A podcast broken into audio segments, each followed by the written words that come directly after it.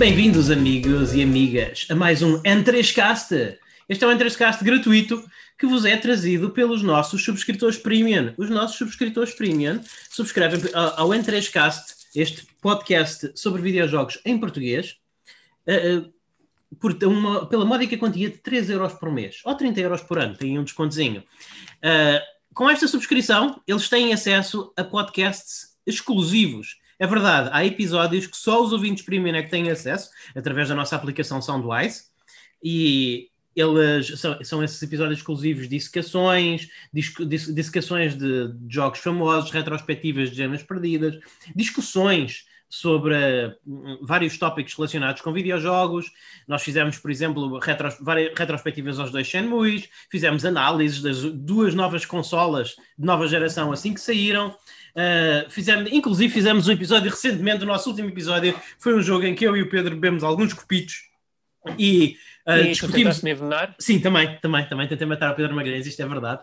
Foi bastante divertido, malta. É, estas, coisas, estas coisas só os ouvintes premium é que presenciam. Essas, essas subscrições também nos permitem que nós continuemos a gravar este programa gratuito, que é para todos, uma, uma dádiva para todos os gamers portugueses dos nossos subscritores.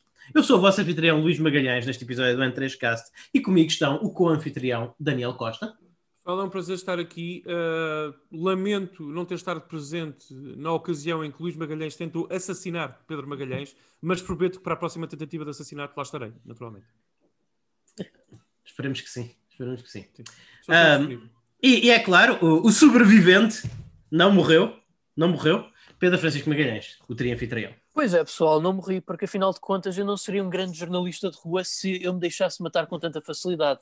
Afinal de contas, eu tenho que espiar aqueles quartéis generais da EA e da Activision à procura do escândalo mais recente, não é? Sim, claro.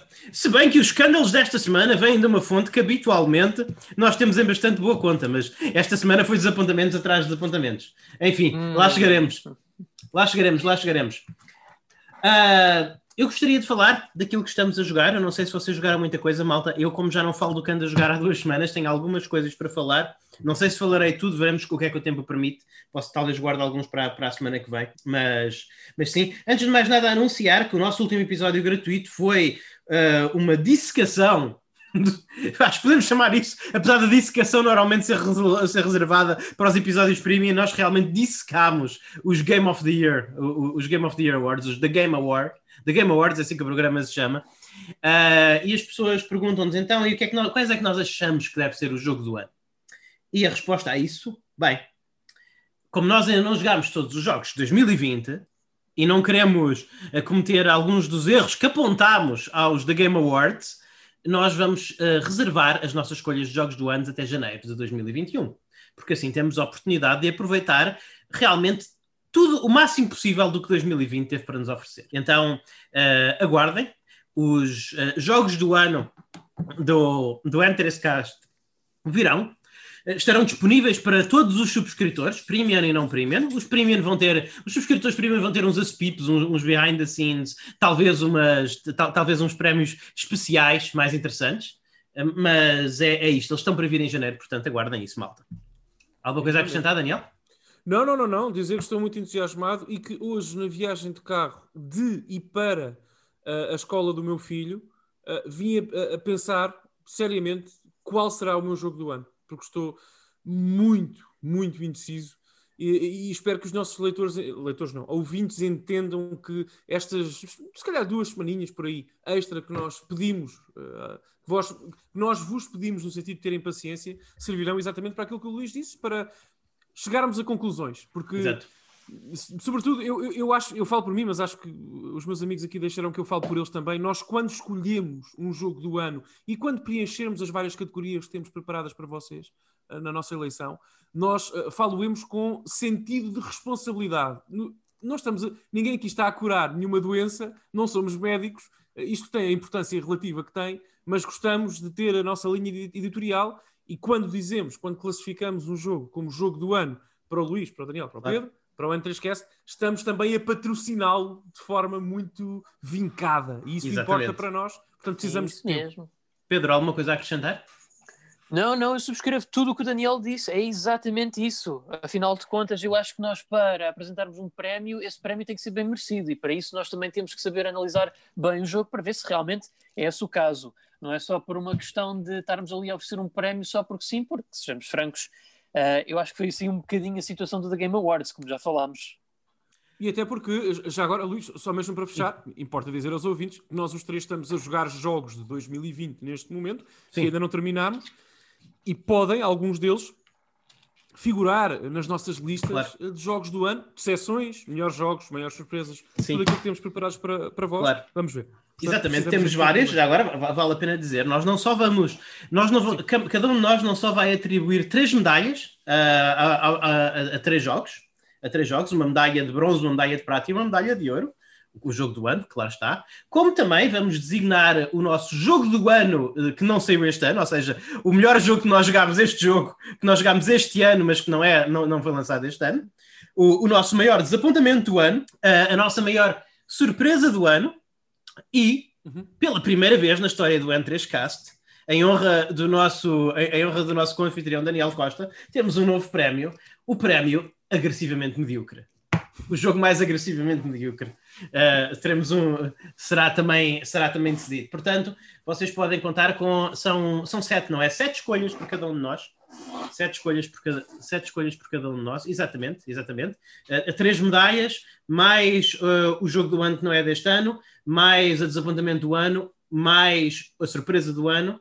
Portanto, mais o agressivamente medíocre. Portanto, sete escolhas por cada um de nós vai ser uma, uma extravagância de prémios que ocupará. Nós acreditamos que três episódios. Acreditamos que três episódios. Ah, sim, sim. Devem ser três. Sim, sim. sim. Facilmente. Portanto, é isso. Vai ser Bem, o nosso janeiro, pessoal. Vai exatamente, vai ser o nosso janeiro. Vai ser, isso. vai ser o nosso janeiro. Portanto, nos aguardem, como dizem. como se diz. Como se diz. Bem, uh, vou começar por falar de alguns jogos que joguei nestas últimas duas semanas, três semanas, porque eu não, não tenho falado muito dos jogos que andamos a jogar devido a, a, às questões de programação. Um, Hades, finalmente, finalmente comecei a jogar o, o, o jogo, o novo jogo da Super Giant Games. Eu tenho uma história agridoce, ao contrário do. Bem, o Daniel também tem uma história agridoce, graças a um joguinho que se chama Pyre.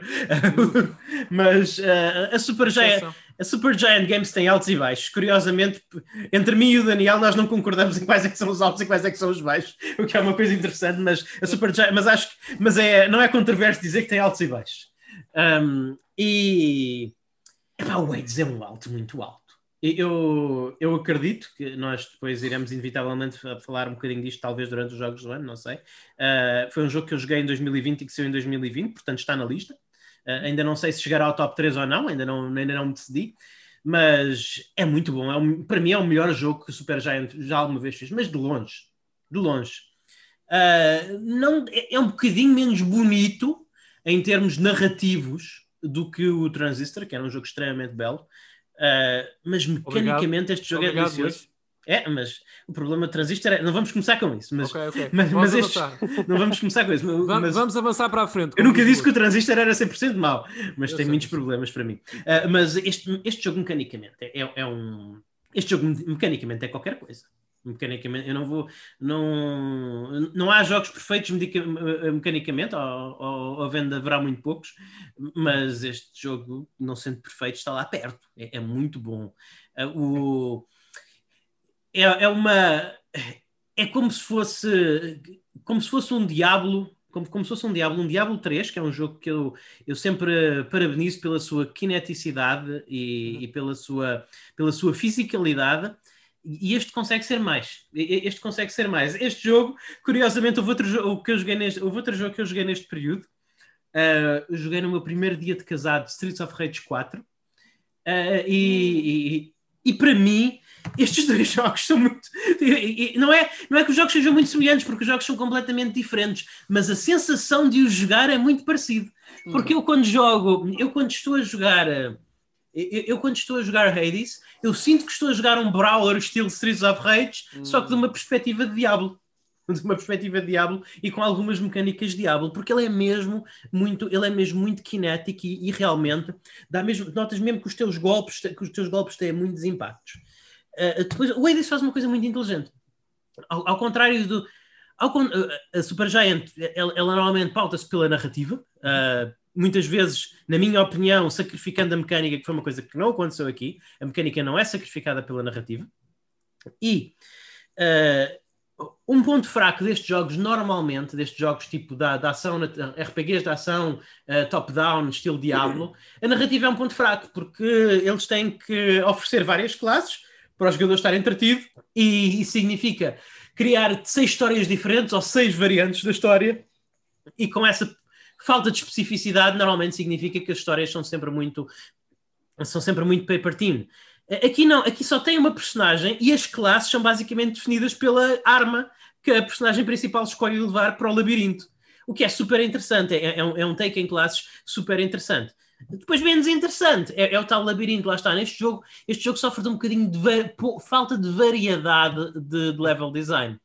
Uh, o objetivo é o, o, o jogador é, é, o, é, é o Zangrius, é o, o filho uh, do titular Hades, o, o, deus do submundo, e tem de fugir do Hades, tanto do seu pai como do próprio submundo que o pai partilha. Isto é, é muito Hades. Tu, tu, no final, spoiler malta, o, tu, tu vais lutar, tens um boss tens um boss no jogo que é o Hades, que é o teu pai, não, como vocês não, não tivessem a imaginar que isso vai acontecer, não é? Surpresa. Tu, tá, surpresa, tu para, tens que lutar contra o deus do submundo para fugir do submundo, não é? Então eu posso dizer que eu uh, estive, uh, que eu no, no Hades que eu, eu, eu a jogar Hades para escapar a Hades tive que lutar contra a Hades, portanto é uma coisa, é uma coisa que se pode dizer, é uma coisa que, um, mas enfim, um, o, o, o, submundo é dividido em uh, quatro áreas, quatro áreas, quatro áreas.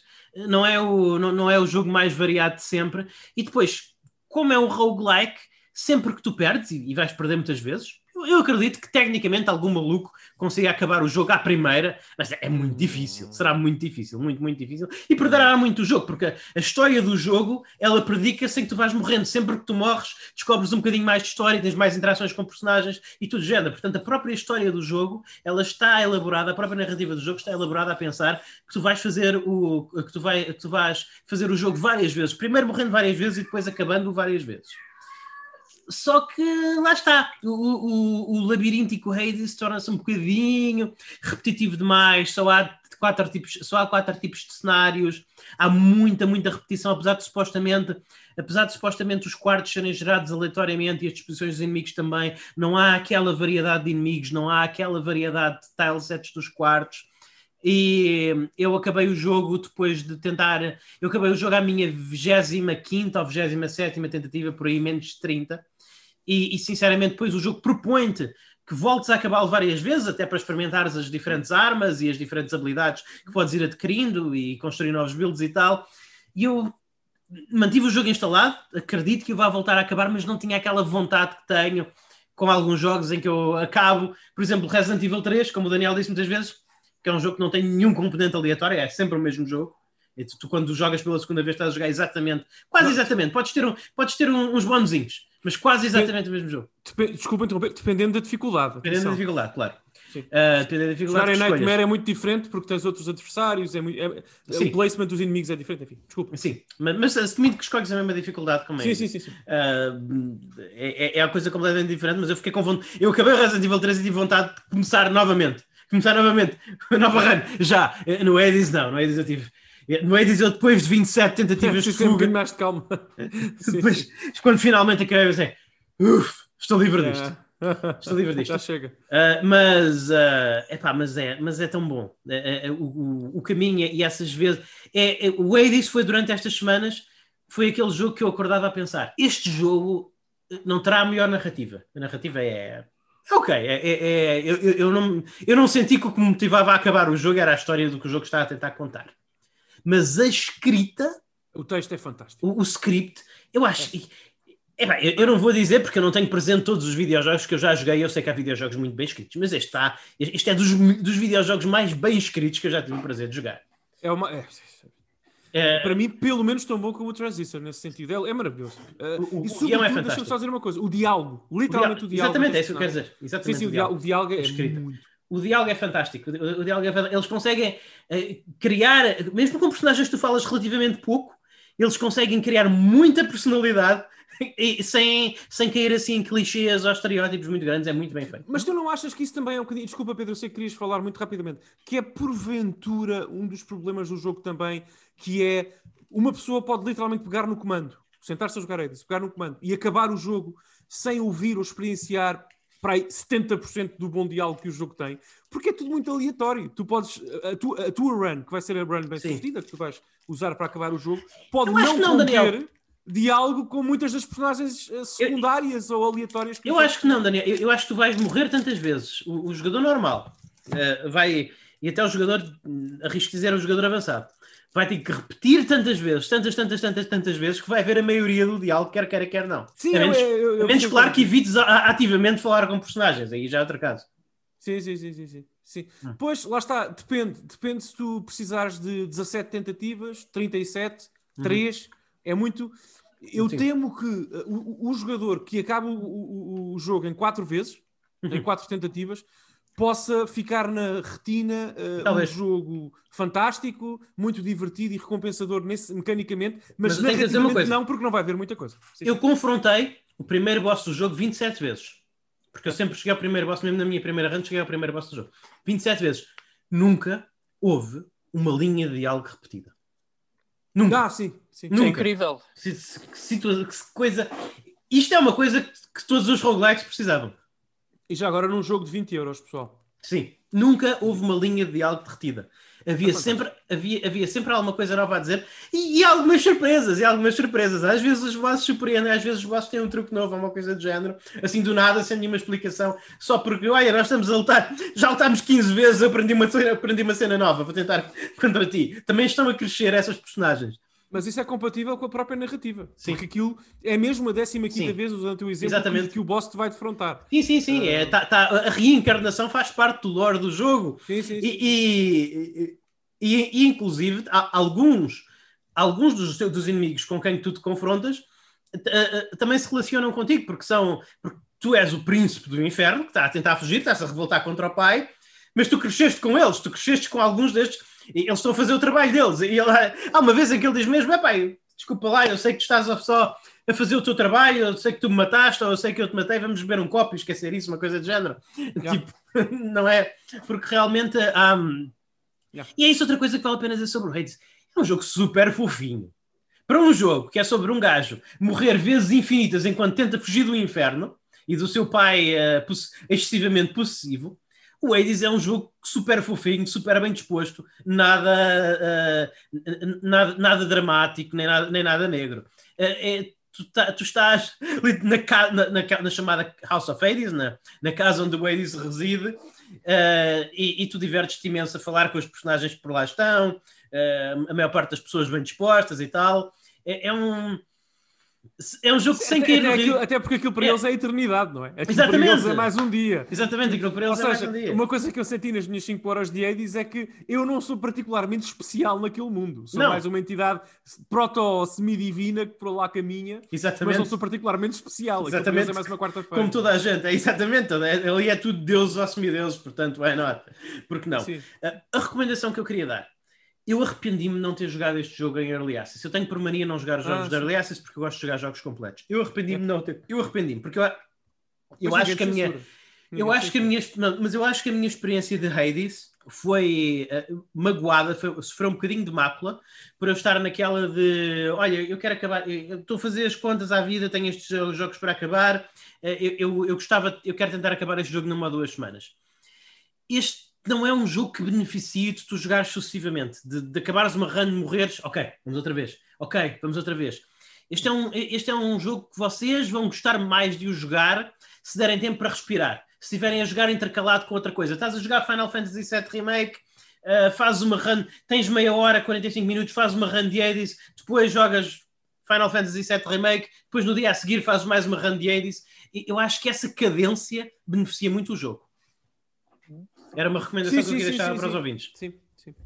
Enfim, Já, é já isso. agora dizer que este continua um exclusivo de PC e uh, Switch, portanto não há Sim. neste momento qua- quaisquer, não sei se há planos, claro, mas não há perspectiva de termos o jogo noutras plataformas, portanto não. uh, a única coisa que posso dizer, Não. eu penso que sou a única pessoa aqui presente que tem o jogo na Switch Sim. e posso dizer-vos que a performance é fantástica. E muito importante, malta, uh, foi lançado esta semana salvo acho que foi mesmo esta semana, a, a data de gravação deste sim. podcast, que agora dá para sincronizar as saves entre PC e Switch, ah, que, é sim, que é absolutamente fantástico. Yep, eu, yep, eu, tive, eu tive vontade, eu, eu, tive vontade de comprar, eu quando estava a tentar acabar o jogo, agora já não, mas quando estava a tentar acabar o jogo, tive vontade de comprar o jogo na Switch para poder continuar as minhas runs quando, estava de, quando ia para a cama. E, e, acabei por eh, não o fazer porque na altura ainda não existia essa feature. Se ela já existisse, eu te ia feito. Yeah, não, não, o jogo, vais gostar, se por, por, acaso comprares na Switch ou acabaste por comprar, vais gostar da performance. Claro que não é, não será igual ao teu PC uhum. barra nave espacial, mas, mas, mas, mas, não precisa de ser. Sim. Uh, a, a, performance é fantástica, eu não tenho um, um, um soluço sequer. Eu não, não... Sim. Nem pode ter. Não, é tipo não pode ter, não pode ter, não pode ter. Sim, sim, ok. Sim. Bem, uh... voltaremos a falar daí. Voltaremos a falar daí. Pedro, tens mais alguma coisa a acrescentar ou vamos passar a um jogo uh, do Daniel? Só gostava de avisar aqui aqui ao pessoal todo que, Sim. tendo em conta que está a decorrer agora os saldos de inverno da Epic Game Store, quando vocês forem a levantar um dos jogos grátis, vocês recebem automaticamente pelo menos um cupão de desconto de 10 euros. Ora, Sim. o AD está a 20, podem aplicá-lo, fica a 10 euros o jogo. Sim. Muito bem visto. Yeah, yeah, muito recomendado. Enfim, uh, Daniel, o que é que tens andado a jogar? Olha, eu quero começar por, por algo que pode mais ou menos pode ser mais ou menos surpreendente para os meus amigos eu trazer aqui para o podcast, até porque é um porque não tenho muito tempo para dedicar ao jogo. Destiny 2. Eu Uau. finalmente uh, descarreguei e instalei. quero falar sobre isso também, ainda bem que trouxeste isso. Ah, bela. Já, claro. Eh, descarreguei, instalei e joguei pela primeira vez, sempre, acho eu. Não me lembro se alguma vez tinha jogado o jogo. Eu acho que talvez, mas não me lembro. Uh, Destiny 2, a versão PS5, Sim. atenção pessoal, está disponível gratuitamente para PS5 já. Não é uma versão retrocompatível, é nativa, portanto tem todos os todos, 60 frames por segundo, até 120 frames por segundo, 4K nativos, blá blá blá. O jogo está lindíssimo na PS5, já agora dizer isso. Uh, e não tive, lá está. No, no meu, uh, na minha televisão corre a 60 frames por segundo, 4K sem um mínimo soluço, nada, nada. nada. É e eu tenho duas. Lá está. Eu tenho, Luís, eu gastei, usei duas a três horas do meu tempo no Destiny 2. Não penses, não tenho as 500 que tu tens, portanto, a, a, minha capacidade para falar deste jogo é extremamente limitada. Só tenho primeiras impressões de alguém que começa a jogar em 2020, muito depois do lançamento do jogo. Em primeiro lugar, dizer-te e dizer-vos que este jogo, claramente, neste momento, e é a minha, pá, é, é, a minha interpretação, e se estiver uhum. enganado estou, mas uh, neste momento não é muito newbie friendly. Uh, é um yeah. jogo que Concordo. claramente, claramente pede que tu entres com um certo nível de conforto e intimidade, sobretudo com o lore e com algumas das funcionalidades básicas que o jogo oferece. Porque se tu entrares como eu, a, seco, sem grande informação, sem grande contexto, uhum. tu vais, vocês, quem, quem me está a ouvir, vão sentir muitas dificuldades em, em, em perceberem-se de tudo aquilo que o jogo propõe e permite que vocês façam. É difícil, até pequenas sim. coisas como onde é que está o quê nos menus, como navegar entre missões, sim, sim, fazer claim de, de, de recompensas. Uh, é, mas, é, mas, não é, não, mas não és tu que és particularmente burro, Daniel. Isso é o, isso é o, uh, isso é o, o problema número um de todas as pessoas a quem eu, que eu já introduzi a Destiny. É, é, realmente frustrante, é realmente frustrante. Não, eu não está muito bem sinalizado. Burro, mas eu considero-me particularmente burro, mas obrigado, Luís. Eu acho que aqui uh, não, não serei diferente das outras pessoas. Realmente, eu achei muito. É, tudo é bastante. Tudo pede, pede, pede muito de ti. Tu tens de facto Sim. que dar um bocadinho de ti ao jogo para entenderes adequadamente as mecânicas. Por exemplo, eu já fiz a missão do tutorial toda, naturalmente, as primeiras duas missões da história, pelo menos aquela que é a história base uh, do Destiny, já fiz dois eventos públicos, já joguei com, com uh, pessoas online aleatórias, claro, que aparecem lá no mapa, uh, e sinceramente ainda nada me ensinou como devo usar os meus ataques especiais adequadamente. Nada me ensinou. Não, há, não houve, até agora não existiram prompts nem nada.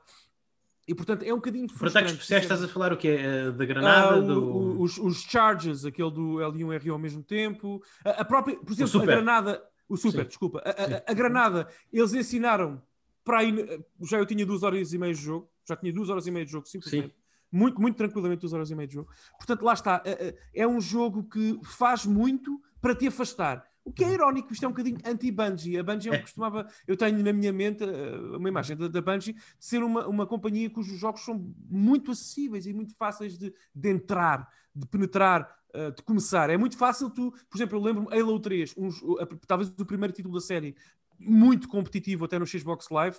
Era muito fácil tu começares a jogar, quer dizer, era muito fácil de entender sim, as sim. mecânicas e estava muito bem explicado. Aqui não, e, e tenho a lamentar eu senti a falta de um buddy. Um buddy que estivesse, uh, literalmente alguém que me dissesse, como por exemplo eu faço com algumas pessoas a jogar Bloodborne, Bloodborne ou Dark Souls, que me pedem algum acompanhamento, não só técnico, mas também às vezes psicológico, porque é preciso nesse tipo de jogos. Eu, eu lembro, por exemplo, estive na casa de um amigo meu aqui há uns meses a tentar guiá-lo pelo primeiro nível de Bloodborne, porque sim, não é? Porque, porque realmente, eu acho que o Bloodborne, a nível de acessibilidade, está 80 passos à frente do Destiny 2 e é muito mais fácil entender as mecânicas principais e fundamentais que levam à vitória no jogo, mas sim, ajuda ter alguém ao lado, naturalmente. Uh, e dessa nível eu senti isso. Portanto, o jogo faz muito para te empurrar para fora.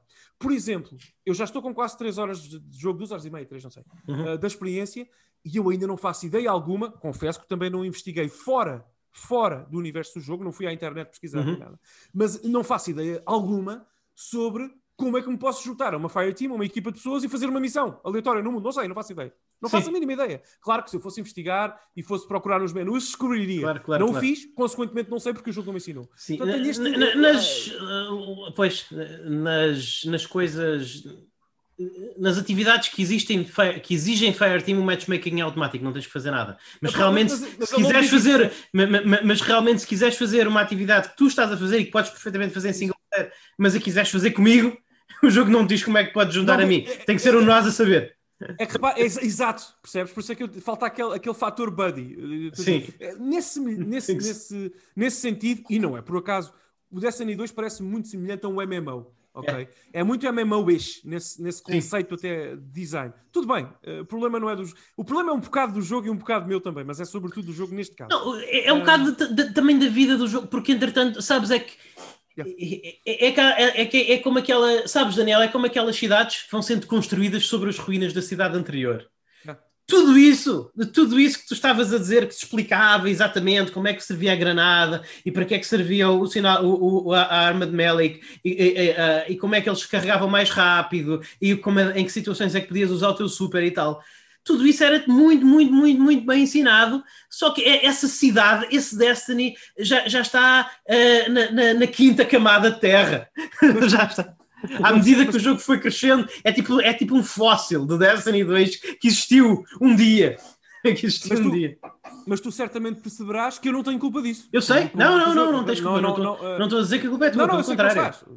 Eu, não tenho culpa disso e, lá está, eu fui de, eu fui de cabeça, mandei-me de cabeça para o jogo porque eu queria encontrar aquela experiência comunitária multiplayer que muitas vezes me falta, não é um, estilo de jogo como tu sabes, que, eu adiro muito. E até era uma boa experiência para depois não. Não, há dúvida que, não há dúvida que Destiny 2 em termos de acessibilidade é, é mais Monster Hunter do que é World of Warcraft.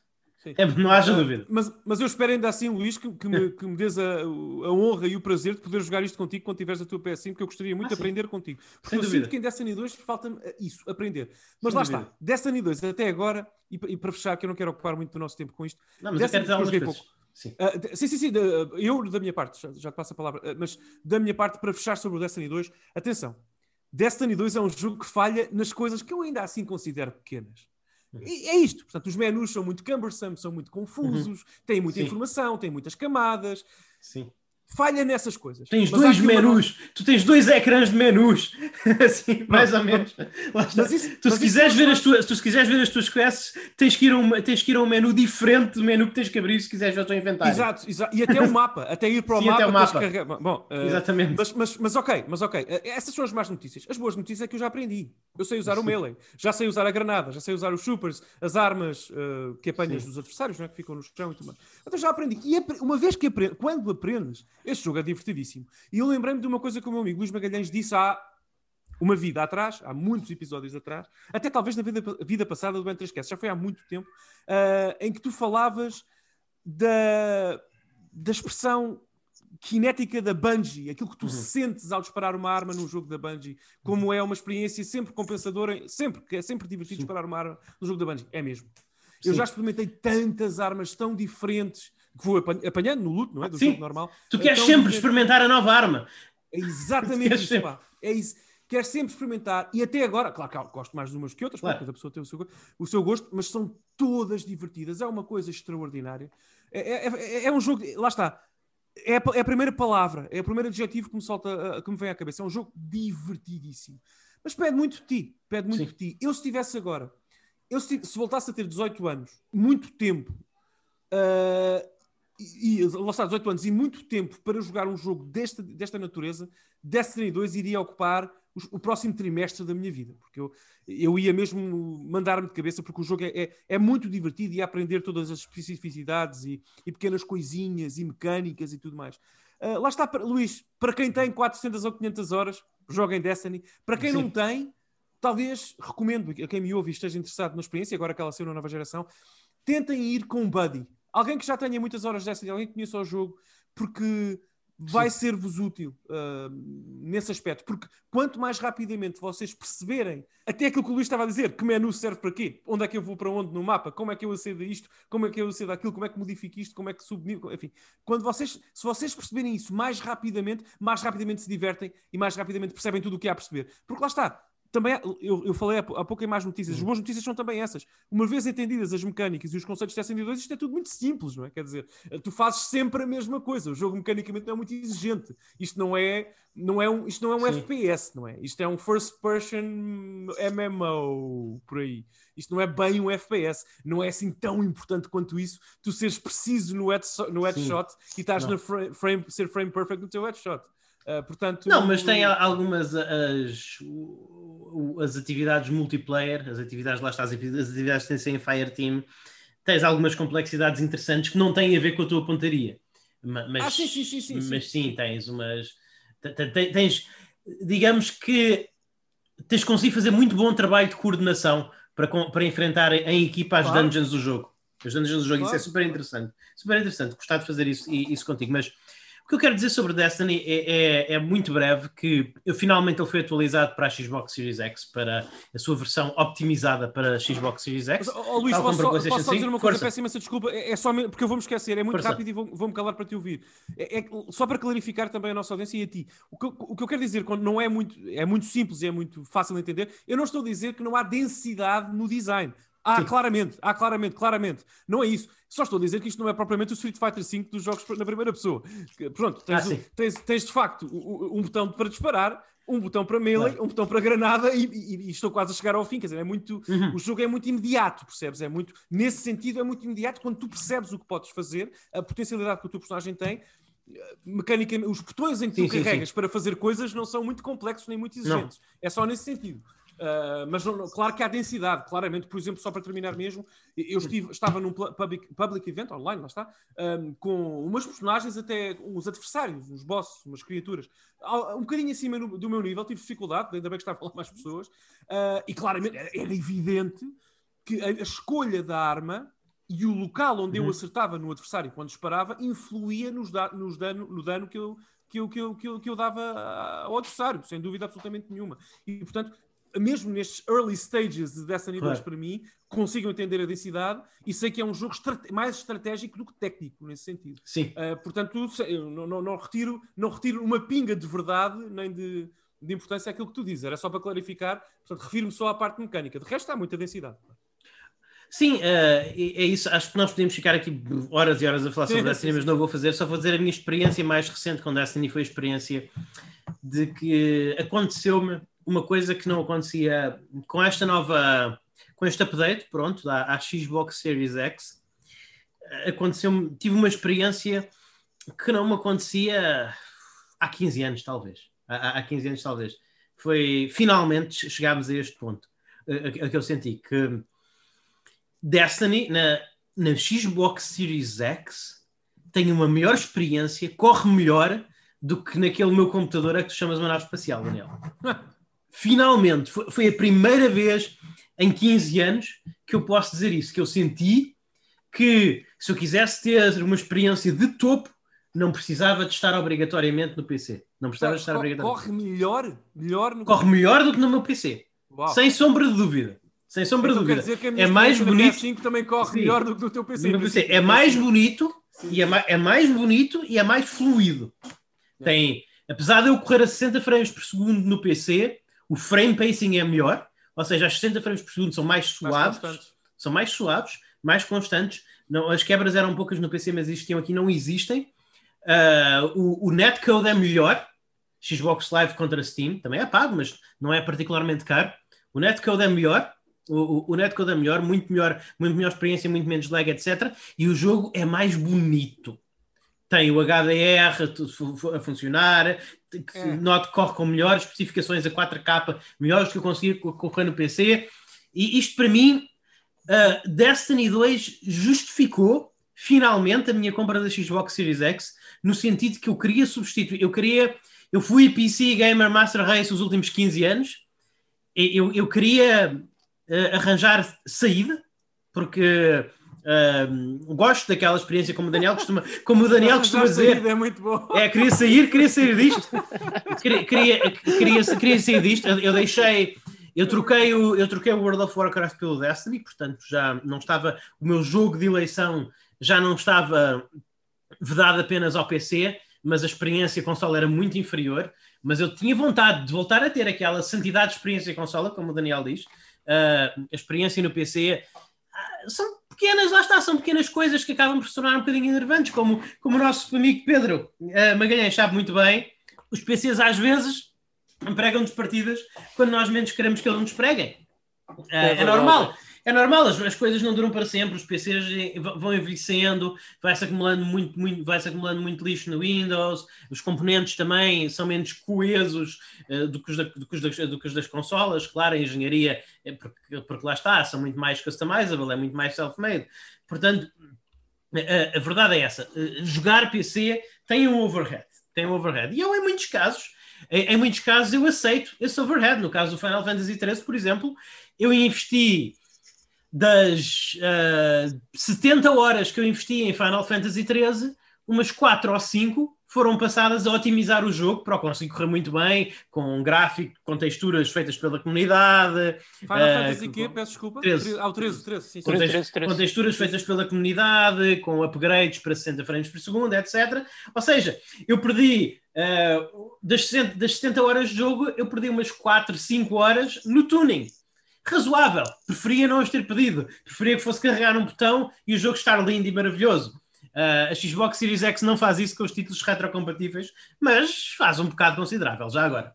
Faz um bocado considerável. Mas eu, eu sentia que realmente uh, a minha plataforma de eleição durante estes últimos 15 anos foi o PC. E eu finalmente, finalmente, com Destiny 2 Beyond Light na Xbox Series X, percebi que essa fase da minha vida tinha acabado. Claro que eu não vou deitar fora o meu PC, gosto muito do meu PC. Tenho uma biblioteca eh, de, tenho uma biblioteca de Steam de cerca de 3 mil jogos, muitos dos quais ainda, ainda espero vir a jogar. Uh, mas no futuro, as minhas compras de videojogos, a menos que sejam exclusivas de PC e eu quero mesmo, mesmo muito jogar no PC, vai ser nas consolas. Sou capaz de comprar pontualmente, sei lá, por exemplo, o Disco Elysian faz-me mais é sentido jogá-lo num PC. Não, não... Vai sair agora a versão completa para PS5. Vai, mas eu acho sim, sim, sim, que é um jogo que me faz mais sentido jogar no PC, é um jogo mais intimista, é um jogo de teclado e rato a, a, três palmos do monitor, entendes? não é, é um jogo que exige ler muito. Uh, não é, do, por exemplo, o Doom Eternal, eu, eu, gosto mais de jogar Doom Eternal no PC. Não sei muito bem Pronto. explicar porquê. Por exemplo, é daqueles géneros que. Sim. Uh, por exemplo, olha, o próprio Hades, eu prefiro muito mais a experiência de estar a três palmos do monitor do que a experiência de estar sentado no sofá da sala com o Hades, por exemplo. Então há, há, preferência, há, há jogos que se encaixam melhor no PC. Mas uh, eu. Uh, Assassin's Creed, até agora, Cyberpunk. Eu comprei Cyberpunk para a Xbox Series X, por exemplo. Não, não... Claro, Cyberpunk claro. não é um jogo que eu queira jogar no meu PC. Uh, se tivesse que jogar, jogaria e teria muito gosto, mas não é um jogo que eu queira jogar no meu... Não é um jogo que eu agora queira jogar no meu PC. Portanto, agora. realmente, finalmente justificou-se a, a compra da Xbox Series X. Foi cumprida a promessa e estou... O Destiny deixa-me muito entusiasmado com as coisas que vêm, porque se Destiny corre assim na Xbox Series X, então eu, eu sei que tem aqui consola para anos e anos. Muito, muito, muito, muito, muito satisfeito. Uh, quero também dizer que andei a explorar um bocadinho mais a expansão. Eu acho que esta expansão é um bocadinho mais magra em termos de conteúdo, mas o conteúdo que tem é realmente muito bom. O conteúdo tem, é, é realmente muito bom. Uh, acho que eu não sei como é que me sinto em relação aos novos poderes. Porque, como tu já deves ter percebido, Daniel, há, há três elementos no mundo de Destiny: uh, fogo, eletricidade barra gelo, que eles chamam Arc, e, e Void. Uhum. Uh, são os elementos que tu podes ter, são as subclasses, vá da classe que tu escolhes, podes equipar essas três subclasses. E agora a nova expansão acrescentou uma quarta subclasse, que é o, o Stasis, que é basicamente cristal barra gelo. Uhum. Cristal barra gelo. E são super divertidos usar essas subclasses. T tanto que eu, eu fico com um bocadinho de medo É, eu, eu, muito sinceramente, a menos que eu tenha uma quest que me peça especificamente para usar as subclasses anteriores, eu não tenho vontade nenhuma de sair da subclasse nova.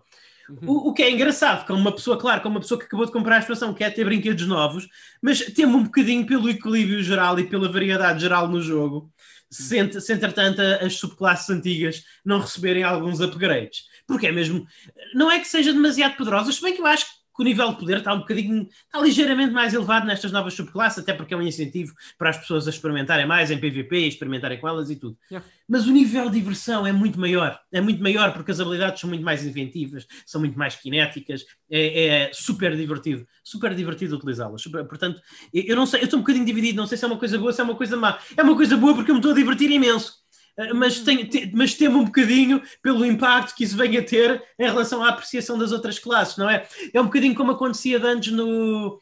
como aconteceu no Diablo 2, que nós tínhamos aquelas classes bases do jogo e depois saiu a expansão e toda a gente queria jogar só com o assassino e com o druida e com o monge e as outras classes ficavam um pouco postas de lado. Isso é muito típico também nos jogos de luta. Sim. Sai uma personagem nova, é. ou sai um pack duas ou três, Uh, eu lembro-me no Mario Kart 8 quando saiu o Link, não sei se vocês se lembram na Wii U, eu adorava jogar isso online, é um dos meus uhum. jogos favoritos dos últimos 10 anos. Sim. Uh, o Luís já sei que não gosta, mas eu gosto muito do jogo. Lembro quando saiu o Link, tu uhum. ias jogar online, pá, sem Tudo exagero. Na... 7 em 10 personagens eram o Link. Uau. Seja, não há exagero nenhum aqui. Uh, e eu sempre achei isso muito divertido. Daniela, eu, quando eu tiver a minha PlayStation 5, eu vou no, no dia eu vou instalar não, o Destiny 2. Eu agradeço. No dia vou instalar o Destiny 2 e vamos jogar isso. Vou-te ajudar a encontrar algumas das armas que eu acho as armas Sim. mais fixe e essas coisas e vamos, vamos fazer aí umas coisas. Obrigado. Eu, eu no Destiny 2 quero sobretudo aprender. Sim. Porque é, para mim é como um jogo de luta, lá está, é como um Street Fighter, como um Bloodborne, em certa medida, como um Dark Souls, em que eu tive que me esforçar muito para aprender uhum. as pequenas minúcias da mecânica, das mecânicas Sim. e sinto que das duas uma, ou tenho um bom buddy comigo, como o chamado Luís Magalhães pois. ou Pedro Magalhães, para me ajudarem, uh, ou então tenho que emprestar 150 euros, 150 euros, 150 horas da minha vida que não tenho neste momento para aprender tudo isso. Uhum. Mas, yeah. Mas tu no Destiny 2 sentes isso, sentes isso, sentes isso a sério? Uh, sim, sim. Lá está. Sentes isso a sério e começas a pensar sim, sim, sim. quais é que são os melhores modos, quais é que são as, melhores, sei, as minhas armas para levar eu e sei, tal. E, e, eu estou, no, estou a jogar PVP, eu, eu ouço um gajo disparar um tiro e eu digo ao meu irmão: aquele gajo tem aquela arma Portanto, vamos fazer assim. Porque se reconhecem as armas. Tu já percebeste isso do conceito? Que as armas não só têm uma sensação distinta, também têm som distinto. É impressionante. Completamente, completamente. É, é, é lá é está. É, é, é, isto que a Bungie faz bem. Pá. É. Uh, mas sim, sim, sem dúvida. O Pedro está muito calado. Pedro, não sei se queres dizer alguma coisa sobre o Destiny 2 ou sobre esta minha aventura de uhum. iniciante no jogo. Fico extremamente feliz por ti, Daniel. Eu espero Obrigado. que te divirtas. Sim. Uh, eu, como referi, eu gosto imenso do jogo mas eu estou numa fase em que um MMO para mim não dá. Eu claro, estou claro, mais claro, à procura de experiências mais com um início, meio e meio fim. fim. Não, não tens de justificar uh, isso, Pedro. Mas, mas, eu, se, mas eu, lá está, é uma fase da vida. E se tu sentes que estás entrando numa fase da vida em que queres essa tal experiência multiplayer comunitária, epá, arranca em frente, segue o teu coração, é só o que eu tenho a dizer. segue o meu vou seguir o meu coração. E já agora, já, agora para as pessoas que são um bocadinho mais como o Pedro, poderá interessar-vos ou não, mas a, a nova expansão de Destiny tem uma campanhazita, tem uma, pode ser single player ou não, pode jogá-la com os teus amigos, mas tem uma campanha de história com cutscenes e tudo mais, uhum. uh, que é, é jeitozinha. É curta, é curta, é, é, curta, deve durar umas, estimo que mas... 4 ou 5 horas a acabar, mas é muito gira, boa história, boa narrativa, uh, boas cutscenes, boas personagens, está ali, se for isso, uh, se, se, se, precisam disso para fazer as medidas, também está lá. E já agora acrescento que, sendo uma pessoa que não, não nunca jogou o primeiro Destiny, a campanha do segundo jogo faz um bom trabalho a criar afinidade com os personagens daquele Sim. universo. Nunca jogaste o primeiro Destiny? Não. Não, não, porque era exclusivo consola. Não vi no PC. Ah, não, pois era, pois era, ok. ok. Não vi no PC. Bem, okay. enfim. Uh, Pedro, queres falar-nos de um jogo que tu tenhas andado a jogar? Ora, sim, sim. Eu gostava muito de falar para. Se calhar vai ser para vosso espanto, possivelmente, e de muitos. Uh, eu tive a oportunidade de jogar, uh, aliás, jogar, terminar e platinar um jogo da Ubisoft. Wow. Really?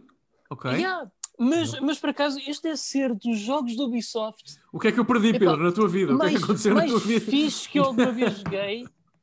e chama-se Far Cry 3 Blood Dragon. Ah, Ah, claro, isso é outra coisa. Isso é outra Isso é coisa. outra, Epá, é outra que malha. Eu, eu peguei. Agora, história engraçada. Porquê que eu peguei neste jogo assim de repente, assim do nada? Sim, sim. É que eu, na, há uns casts atrás, Daniel, eu falei de que eu, Sim, sim. eu joguei o Monster, Boy, o Monster Boy and the Cursed Kingdom e lá na masmorra final há uma, um- há uma, uma fase em que tu tens que entrar nas estátuas das tuas transformações para as salvar Sim, e sim. quando tu entras aquilo transforma-se num mundo semi-poligonal, retro-style de synthwave dos anos anos 80, 80, com música sim. synthwave e então eu- a única coisa que faltava aqui naquilo tudo era uma cabeça desincorporada do Mr. T a, despassar- a dis- a disparar lasers pelos olhos. E eu depois eu pensei, epá, impressão minha eu estou aqui a ter uma mensagem subliminar para jogar Far Cry 3 Blood Dragon. Isso é E não é quando eu terminei, Monster- eu, quando eu terminei o, o Monster Boy, eu fui logo para isso. Uau, uau, uau. Epá, e eu, e eu sendo um apaixonado doente por, por cenas dos anos 80, epá, e- isto, eia, isto é talvez a coisa mais interessante que a Ubisoft fez em tempos recentes. Tirando os Raymans, é, esta deve ser talvez a outra coisa mais original e criativa que eles fizeram. E eu estou surpreendido como é que deixaram alguém fazer isto, porque isto, eu não me acredito que isto tenha vendido muito. Eu, Não- eu fico muito sei, feliz, deixa-me só dizer, Uhum. eu fico muito feliz por ti, Pedro, só, só, só, só por um asterisco aqui. Muito feliz por ti, por duas razões. Em primeiro lugar, porque, estás a- porque o o Blood Dragon é realmente muito bom e já, já percebi que estás Uhum. a gostar, e gostaste, aliás, já platinaste, uh, e por outra razão, porque eu, eu sou muito sincero, tu- eu sei que tu gostas tanto, tanto da- da estética dos anos 80, Sim. que eu, quando penso na década de 80, penso primeiro em ti e só depois no meu próprio nascimento. Portanto, E eu nasci em 90, atenção. Pois. Não, não, eu nasci nos anos 80. Eu penso primeiro em ti, só depois é que me lembro que também nasci lá, porque não há ninguém que eu tenha conhecido na minha vida inteira que goste mais dessa estética que tu. Palavra de olha, eu conheci pessoas, como tu sabes, todos os países, todas as Uhum. nações, todas as origens. Eh, e eu fico muito feliz. O Blood Dragon é visualmente um, um bom, bom eh, de design. Diz Pedro, mas continua, desculpa. E, e não é só um bombom de design, aquilo, a ver se mesmo quem fez aquilo, aquilo faz-me lembrar um bocadinho a quando, a minha fazia, quando fazia paródios, era tipo, "Opá, vamos fazer uma coisa completamente estúpida e pronto, se vender, vendeu, se não Yeah, vender, yeah. pá, caralho, divertimos-nos a fazer. E nota-se que o pessoal que fez isto Nice. divertiu-se Uhum. a fazer isto, Nice. Ah, desde as cutscenes até ao, até, até ao mundo em si que dá para explorar. Nice. Ah, pronto, agora é isto, o que é que é isto? Isto basicamente é o Far Cry, é, é um mundo aberto que nós podemos explorar, fazer missões para progredir com a história.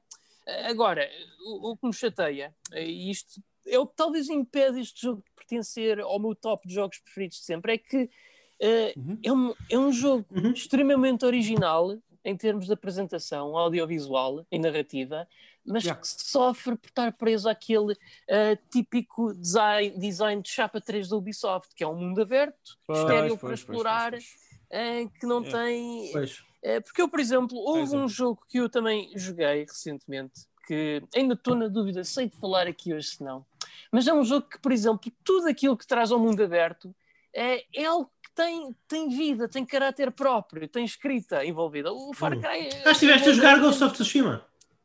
Não, não, não. Não estive a jogar Ghost of Tsushima. Infelizmente a minha amiga russa não pode arranjar isso Não. para lado nenhum. Não. Bounce, que bow, bow. Pois é, pois é. Ah, pois, Olha, eu, eu quero falar talvez um pouco mais brevemente, porque entretanto vai ficando tarde e nós temos mais coisas para fazer, ah, não é? Temos mais programas para gravar, malta. Nós não estamos a, a abdicar das nossas responsabilidades, mas é que nós ainda temos que gravar um programa premium depois de acabar a ensino e chegarmos às notícias. Mas eu quero falar um bocadinho de um outro jogo que eu estive a jogar, um jogo de Season Pass. Chegou a Season Pass, ah, acho que a semana passada, e eu acabei bem, em duas tardes. Ah, que é, é um jogo que eu achei que tinha um, um aspecto bastante interessante, então eu quis experimentar e acabei por gostar o suficiente dele para o, para o acabar. Também não é muito longo. O Call of the Sea. O... Ah, Call of the Sea, sim, Call sim, sim, sim, sim. Sim. Eu acho que, Pedro, eu acho que deves gostar deste jogo. Eu, eu acho que tu deves gostar deste jogo, porque este jogo, quando eu estava a jogá-lo, o- Tem muito bom aspecto. tem muito, tem muito bom aspecto, já agora, para, para quem tem uma PlayStation 5. Eu não sei se ele está disponível para PlayStation 5. Uh, eu Não, não, na, acho na que é só Series X. Xbox e PC. Eu Ok. penso que. ah, eu confirmo já, continua a Ah, falar. Na Xbox, Series. X, na Xbox Series X é, é um, um jogo visualmente super agradável, porque não é, não é muito, comple- muito complexo em termos visuais, é, é um jogo quase cel-shaded, eh, com, não é um estilo artístico realista, mas as coisas são tão dinâmicas e o jogo de cores e de luzes é tão bem feito Yeah. que eu realmente, lindíssimo, eu, é. eu realmente a jogá-lo ficava, fiquei com aquela sensação que é isto, não, não dava para fazer se não fosse numa consola de nova geração. Portanto, Ah, jogaste no Game Pass, não foi? Desculpa, no Game jogaste Pass, no Game. Pass. Yeah, Game yeah, Pass. yeah. A, direção de arte, a direção de arte é fenomenal, mas que jogo é que é este? Este, este jogo é um. O jogo que eu mais que me lembro ma- va- mais vezes ah, foi o Myst, porque este é, é um, é um jogo narrativo. A- a- acho que é justo dizer que o ponto principal deste jogo é a narrativa, mas não é um walking simulator. Tu realmente, para avançares na narrativa, tens que ir resolvendo enigmas ao longo da ilha deserta que estás a tentar explorar. Basicamente, Sim, sim, sim, a personagem principal uh, seguiu a, a expedição, tinha um, o marido, o marido era um explorador, um, um arqueólogo, estava uh, por razões que vêm a ser reveladas mais à frente no jogo, uh, foi para uma ilha que lhe tinham dito que era bastante perigosa, ficou muito tempo sem dar notícias e a mulher foi, a, foi atrás dele tentar, uh, tentar ver o que é que se tinha passado e tentar recuperar o marido. E à medida que tu exploras a ilha, vais encontrando realmente os restos da expedição anterior uh, as, e vais tendo para, para progredir que resolver certos enigmas relacionados com a civilização antiga uhum. que, existia na, que existia naquela ilha. Então, nesse uhum. aspecto, é, dá um bocadinho muito o vibe de Myst. Agora, em primeiro lugar, é consideravelmente menos complexo de, do que Myst, tanto porque estruturalmente está dividido em níveis, portanto, nunca acontece que tu no final do jogo tenhas de te lembrar de uma coisa ou que tenhas que ir buscar um objeto que, que, com que te cruzaste quando começaste o jogo, não. O, está bastante estruturado, os níveis estão bastante estruturados, são relativamente lineares, alguns têm um, um, uns caminhos um bocadinho divergentes, outros são um bocadinho mais abertos, mas são relativamente lineares. E Malta, o jogo dá-vos muitas pistas. Ou seja, aliás, isto é quase um jogo. Eu não vou dizer que ele tem uma, uma guia incluída, mas o, a ideia não é vocês olharem para um puzzle e ficarem lá a bater com a cabeça uh, até conseguirem resolvê-lo. A ideia é vocês explorarem bem aquele nível para encontrarem as instruções, as anotações, os diários que vos dão pistas QB para resolver os puzzles, para, para, para, para perceber, para perceber os códigos. Portanto, não é um jogo. É um bocadinho. Eu, eu, eu tive a pensar como é que havia de definir este jogo antes de vir ao nosso podcast, e, e a melhor definição que encontrei é um jogo de palavras cruzadas. Não é? Obriga-vos a puxar pela cabeça, mas não é assim tanto também. Não é assim tanto. É um exercício, é um exercício mental leve a moderado. Vá. Agora, eu fiquei impressionado, mais uma vez, com a beleza do jogo, e em seguida com a, a, história. Eu não estava à espera, normalmente eu não sou assim, estas histórias um bocadinho mais pessoais, um bocadinho mais vinhetas familiares, não são muito o meu, o meu copo d'água, mas eu fiquei espantado. Acho que o jogo desafia um bocadinho aquilo que em 2020 são as nossas expectativas. Uh, são, as nossas expectativas uh, em relação a uma narrativa deste género, narrativa da, da narrativa da esposa uh, a tentar salvar o esposo. Uh, desafia um bocadinho a nossa, a nossa pre, uh, a nossa ideia pré-formada. A nossa ideia, assim, desafia um bocadinho a nossa predisposição. Uh, as coisas, a, a, a, história, a história está bem contada, as, os elementos um bocadinho mais os, os, elementos um bocadinho mais out there, os elementos um bocadinho menos, os, os elementos um bocadinho mais sobrenaturais da trama, que também não são muitos, nem muito, nem muito exagerados, não, não, parecem estar, não parecem estar fora de sítio. O final do jogo deixa-me um bocadinho, deixa-me um bocadinho surpreso. No geral, foi uma surpresa bastante positiva. Não, não é aquele jogo que esteja a gritar nova geração, mas é um jogo muito bonito, a direção artística é fantástica, uhum. a narrativa também. Encontrei alguns bugs, curiosamente, não estava à espera disto numa, na minha experiência consola, lá está, mas encontrei alguns bugs, bugs menores, mas no entanto estiveram lá e, e, e eu notei. Por exemplo, uma altura em que eu abri, em que eu carreguei para abrir uma caixa e a personagem uh, começou a, a, ler a carta que estava dentro daquela caixa. Depois eu carreguei outra vez, ela abriu a caixa, estava lá uma carta, eu carreguei na carta e a personagem ficou basicamente sem ter a carta na mão, porque já tinha tirado a carta da caixa antes de a abrir, a ler a carta novamente. E ficou encravada, não dava para pular. Pronto, só tive que esperar que ela acabasse de ler a carta até ao fim para poder continuar com o jogo. Nada game breaking, mas realmente nota-se que faltou aqui talvez um bocadinho mais de QA que podia haver. Mas no geral, bastante agradável para mim, este é o meu, em termos de jogo com ênfase na narrativa, isto é o meu ideal. Lá está. Não gosto de Walking Simulators, não me deem um jogo em que tudo o que eu tenho de fazer é carregar para a frente, deem-me umas palavras cruzadas para fazer e eu fico satisfeito. É, é mais ou menos isso. Não, é pá, eu, eu, eu estava aqui a ver, eu tenho literalmente o jogo instalado aqui no PC, uh, Ok. no Game Pass. Quero muito experimentar. Uh, esse e o Haven também, que Uhum. saiu agora há pouco tempo no Game Pass. Uh, Tenho andado a guardar o Haven para jogar com a minha mulher, mas ela não tem estado uh, disponível. disponível. Uh, yeah, pare- parece interessante. Não sei, Pedro, tens alguma questão, alguma coisa que queres dizer sobre o Call of Duty? Lá, artisticamente este jogo é lindo, é, Yeah. não vou negar, mas lá está, é, o problema é que eu, eu e Walking Sims é uma coisa que habitualmente não vai de mão em mão, lá está. E então com puzzles, puzzles ainda por cima, eh, eu não gosto nada de puzzles. e é que está a cena, mas, mas é, é Mas isto não são nada outro dá mundo, vontade de jogar, Isto, está, isto, isto são palavras cruzadas. Isto é o equivalente, isto é o equivalente de videogame de palavras cruzadas. Ok, Não é. ok, pronto, isso é não fixe, a se for acessível. É- é- a é- primeira- a- a Sabes como, na- pensei- sabes como nas palavras cruzadas te dão uma pista? Aliás, sem pista não funciona as palavras cruzadas. Lá está.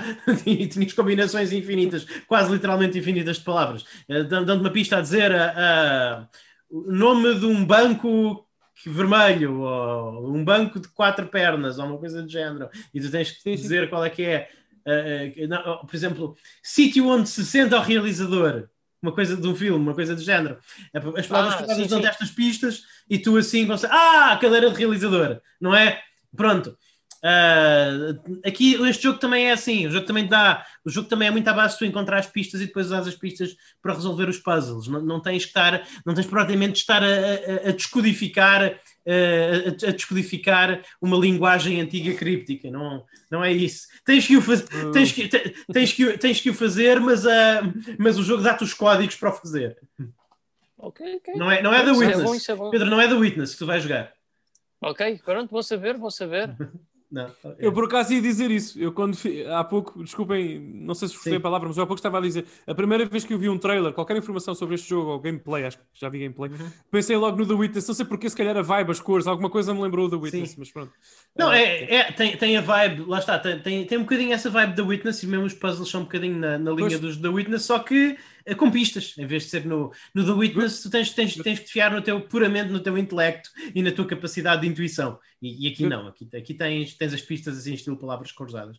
É um jogo agradável, gostei de jogar, eh, a, a história surpreendeu-me pela positiva, foi bom. nice. Atmosférico também, interessante. Ok, Daniel, Cool. al- alguma coisa que tenhas jogar? Sim, eu- eu- lá está, não, não quero roubar muito do- do- mais do pouco tempo que temos eh, para este episódio, porque lá está, não, não queremos fazer aqui um épico de 3 horas hoje. Sim. Eu já eh, bati eh, no relógio 5 horas, não sei como, eu não sei como é que arranjei tempo para isto. 5 horas de Final Fantasy VII Remake e devo dizer, eh, devo dizer-vos, sobretudo dizer-te, Luís, porque Não é lindo. único. Não é lindo? Isn't it? Dá, né? o, o jogo é, o jogo é fantástico. Deixa-me começar por aí. Sim. Eu tenho muitos problemas E não com a é- dobragem. não é o melhor sistema de combate alguma vez num, num Final Fantasy. Já lá vou, deixa-me só dizer. Eu, te- eu tenho muitos problemas com a dobragem em inglês deste jogo. Mas eu recomendo aos nossos ouvintes, e recomendo a ti, Luís, e ao Pedro, se tiverem Sim. curiosidade. Eu acho que o Pedro já viu isto, mas eh, recomendo que vejas ah, uma análise profunda do ex-editor da Kotaku, Tim Rogers, que tem um novo ah, canal do YouTube fantástico chamado Action Button. Ele é uma, uma inspiração e tenho uma admiração enorme por ele. Ah, ele, como eu, tem conhecimentos de língua japonesa, os, deles, os dele mais aprofundados que os meu- meus, garantidamente, até porque viveu no Japão há muitos anos. Ah, e ele fez ah, uma dissecação à versão japonesa do Final Fantasy VII original, mostrando e- e- e as diferenças maiores que existem no guião original e no guião traduzido, aquele que nós recebemos no Ocidente em inglês. E, deixa- e- eu tenho que dizer isto. Isto é verdade em Dragon Quest, mas em Final Fantasy, o Final Fantasy VII em japonês é outro jogo. Uh, É outro jogo, desculpem. O tom é completamente diferente, é muito mais engraçado, um, é muito mais relaxado. Não sei, é, é- é um jogo muito, muito diferente. O próprio Cloud, a personalidade dele no, no guião original é diferente. Pronto, tudo isto para dizer que a dobragem em inglês e, o- e e o texto também, mas sobretudo a dobragem dos atores na versão inglesa do remake são cartoons. pá. São cartoons de sábado de manhã, só. Um, o meu filho agora vê muitos cartoons Sim. no sábado de manhã e, e às vezes à tarde também quando está em casa. Uh, e aquilo poderia ser uh, uma dobragem qualquer uh, do, dos Super Monstrinhos. ok? Sim. Porque aquilo de facto é. é- Eu, eu, eu percebo, Daniel, mas não, não, não achas que faz sentido de uma perspectiva de. Para melhor ou para pior, Final Fantasy VII em inglês já tem um, um- um style guide, não é? E, e eles tinham que se pautar por esse style guide. Tem, Eles- mas, Tem, mas, mas, mas deixa-me dar-te este exemplo. Por exemplo, a personagem do Barry, que eu gosto. Epá, uh, do Barry, do Barry, Barrett. desculpa. Uh, já estava a pensar no Resident Evil. Uh, do, do Barrett, que eu gosto muito. Epá, é uma personagem icónica. Sim. No original, no Final Fantasy VII original, da PS1, da Switch, PS4, o original. Aquilo que tu sentes do Barrett é o que está no texto, tu não o ouves, ele não tem voz, portanto tu crias uh, uma. Mas tem, tem no Advent Children que Não, eu, é eu- canon. só- tá bem, mas vamos dizer que 98% das pessoas jogou o jogo e não viu o Advent Children, ou pelo menos uma porcentagem enormíssima. A Mas- relação que tem com o Barrett é aquela que teve no jogo original, acho que pelo menos isso é fácil concordar. Sim. Uh, pronto. É- tu crias, é como ler um livro. Quer dizer, que, não- tem quer dizer que não o imaginavas a falar com a voz do Samuel L. Jackson? Não, o, o problema do, do Barrett é que, por exemplo, no original, o texto, mesmo o texto em inglês, quando, é, quando são cenas mais tocantes, mais intimistas, mais dramáticas até, envolvendo Uhum. a personagem, aquilo bate. Bate por- porque eh, eu faço na minha voz a voz do Barrett que quiser. Aquilo, posso fazer a minha própria voz enquanto Sim. leio os textos, não é? No remake, a dobragem, é- a, voz, o ator de voz do Barrett, que faz. Aliás, o ator não tem culpa nenhuma. O ator seguiu as instruções da Square e dos diretores de dobragens, ele fez o bem o seu trabalho. Mas a direção é tão cartunesca, é tão, é tão cartoony, desculpem, não há outra expressão que me venha à cabeça, Sim. que até nos momentos que eu já passei por um ou dois mais dramáticos, mais intensos, até na relação dele com o Cláudio e tal, Uhum. uh, com o Barrett, eu só não consigo rir. Eu só, eu só não consigo É. rir com o Barrett. O Barrett, neste momento, no Final Fantasy VII Remake em inglês, é uma personagem cómica. A versão japonesa, que eu já mudei o- a- as vozes para japonês só para experimentar, e se eu jogar o jogo numa segunda run, vou jogá-lo em japonês. A versão japonesa já está, até no tom, parece, pá, desculpem, é, primeiras impressões, pessoal, parece-me um bocadinho mais próxima do Barrett que está no meu imaginário. E isto é válido para quase tudo.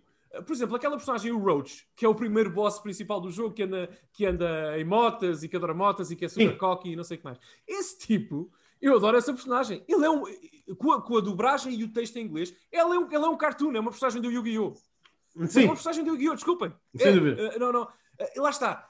E eu acho que este jogo, a versão em inglês que eu estou a jogar deste jogo, é uma espécie de spoof de apanhados de, de- de versão abridged do original. Parece que aquilo nem parece bem oficial, parece fanfiction. A, a- forma co- como eles abordaram as vozes, a caracterização, o ambiente. E lá está, só para terminar, eh, eh, aquilo que mostraste, mostrar um bocadinho a dobragem, é, é exatamente aquilo que eu referi. Usei o exemplo do Barrett, mas eh, há, há cenas em que eu não sei, por exemplo, com o Roche, com o Barrett, em que eu não sei se me devo rir ou chorar, não sei se é- qual é o tom, é drama, é humor, são porque é, é- aquilo é hiper cartunesco, eu É. nunca vi uma coisa assim. Ah, é completamente o contrário, Luís, agora vou aí, é o contrário do meu Final Fantasy favorito sempre, o 12, que é o 12 é uma trama política e tem uns atores de voz. Uhum. Aquilo, cada, parece que cada linha de texto são dois ou três murros no estômago, de tanto impacto narrativo e dramático que tem. É um jogo forçosamente dramático. Todas, todas as linhas, todos os diálogos têm peso, exceto quando, excetuando o, o texto, que é suposto também ser humorístico e mais relaxado no jogo, mas quando é para chorar, quando é para ter impacto, tem. Não há dúvida nesse jogo quando é que deves chorar e quando é que deves rir. Eh, Mesmo na versão inglesa. Aqui há, pelo menos para mim. E portanto, eu sinceramente não. Não sei, esta versão, esta versão- eu acho que a Square, eu já senti isto no Dragon Quest 11 de outra forma, não quero falar sobre isso agora, mas a Square tem, a Square com as dobragens e com as localizations no Ocidente tem aqui um probleminha de identidade, Uhum. porque está a emprestar aos jogos, um, está a emprestar aos jogos um cunho humorístico barra cartunesco que eu não sei se é bem a intenção deles. Isto no Kingdom Hearts funciona perfeitamente. Uhum. Agora no Final Fantasy VII. Bom, eh, portanto, tenho algumas reticências e eu acho que, sinceramente, são duas experiências completamente, completamente diferentes. Jogar o, o Final Fantasy em japonês e em inglês, mesmo completamente diferentes. Portanto, deixa esta nota aqui. De resto, respondendo à tua pergunta e para fechar, Luís, sim. Mas o que, é- o que é que achas em relação à legendagem? Desculpa, mu- muito rapidamente. Se, a- se a pessoa jogar com o voice acting em japonês, com as legendas em inglês, achas que perde tanto? Acho que está mais bem servida. Uhum. Eh, eh, agora, eu não tenho o jogo com legendas em, em- em japonês, o jogo não me permite selecionar essa opção, só a voz, infelizmente. Ahm, eu comecei, por exemplo, eu experimentei ontem o Dragon Quest 8. Tá bom, mas, mas tu, tu conheces algum, uma quantidade razoável de japonês, ouves o que eles estão a dizer e consegues ler, está escrito em inglês, portanto sabes Não, não, não, não, não, não, sim, sim, sim. Ah, ah, que- queres perguntar se as legendas são compatíveis com o diálogo? Desculpa, não percebi. Sim. Ah, sim, sim, não, ah, é assim. Eu entendo para aí, sei lá, 90, 95% do que é dito neste jogo eh, eh, na língua original, porque Sim. também é um diálogo que eu estou habituado, confesso disso. Sim. E o tipo de, de conversa. Uh, mas, e o meu nível japonês é bom, uh, médio bom.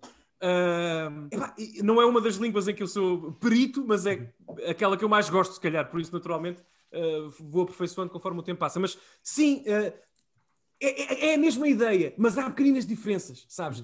Por exemplo, Sim. na forma como as, os membros da Avalanche se tratam uns aos outros, uhum. ou, sim, conversam entre si, tratando-se uns aos outros, tu consegues perceber o rank de cada um de, uma delas e o lugar, o galho de cada um na organização, só pela forma como eles falam uns com os outros. Sim. É muito curioso. Tu, tu, por exemplo, ouves o Wedge a falar com a Jessie ou com o Barrett, o tom, a abordagem, Uh, os artigos que são usados são completamente diferentes. Sim. E portanto, há muito. Eu acho que na versão japonesa, atenção pessoal, Tim Rogers no YouTube Final Fantasy VII, vejam, ele fez isto muito melhor do que alguma vez farei. Uh, uhum. uh, o, o, texto. Uh, há mais subtexto uhum. na versão japonesa. Há mais. É mais rico. É mais interessante, é mais carnudo. Eu acho que a experiência. Sempre, eu sempre achei isto, desde a versão PS1 que joguei da versão PC. o texto de Final Fantasy VII em inglês é muito mais leviano, é muito mais uh, uh, simples, acessível, não tem aquela, não percebes? Não tem aquele, aquela carne por trás. E portanto. Claro. É, é, é, uma pena. E atenção, já agora, são jogos completamente diferentes. Dragon Quest é a mesma coisa. O Dragon Quest em inglês é a versão simplificada do original. Não há dúvida nenhuma hum. disso para ninguém. Uh, portanto, tenho alguma pena, tenho alguma pena, tenho alguma pena, porque eu acho que nota-se a pior coisa que eu posso dizer sobre a localization de um jogo japonês. Já sabes, Luís, isto é a minha vida também, a minha profissão, uhum. portanto, estou habituado a estas coisas. Uh, eu senti o efeito de localização. Eu senti que estava a jogar a versão traduzida de um jogo e não, e não, e não uma versão original. Pois, é pena, é pena. Isso é a pior coisa que eu posso dizer. Sim. Não quero falar mais sobre isto. Uh, uh, coisas boas. A batalha é extraordinária.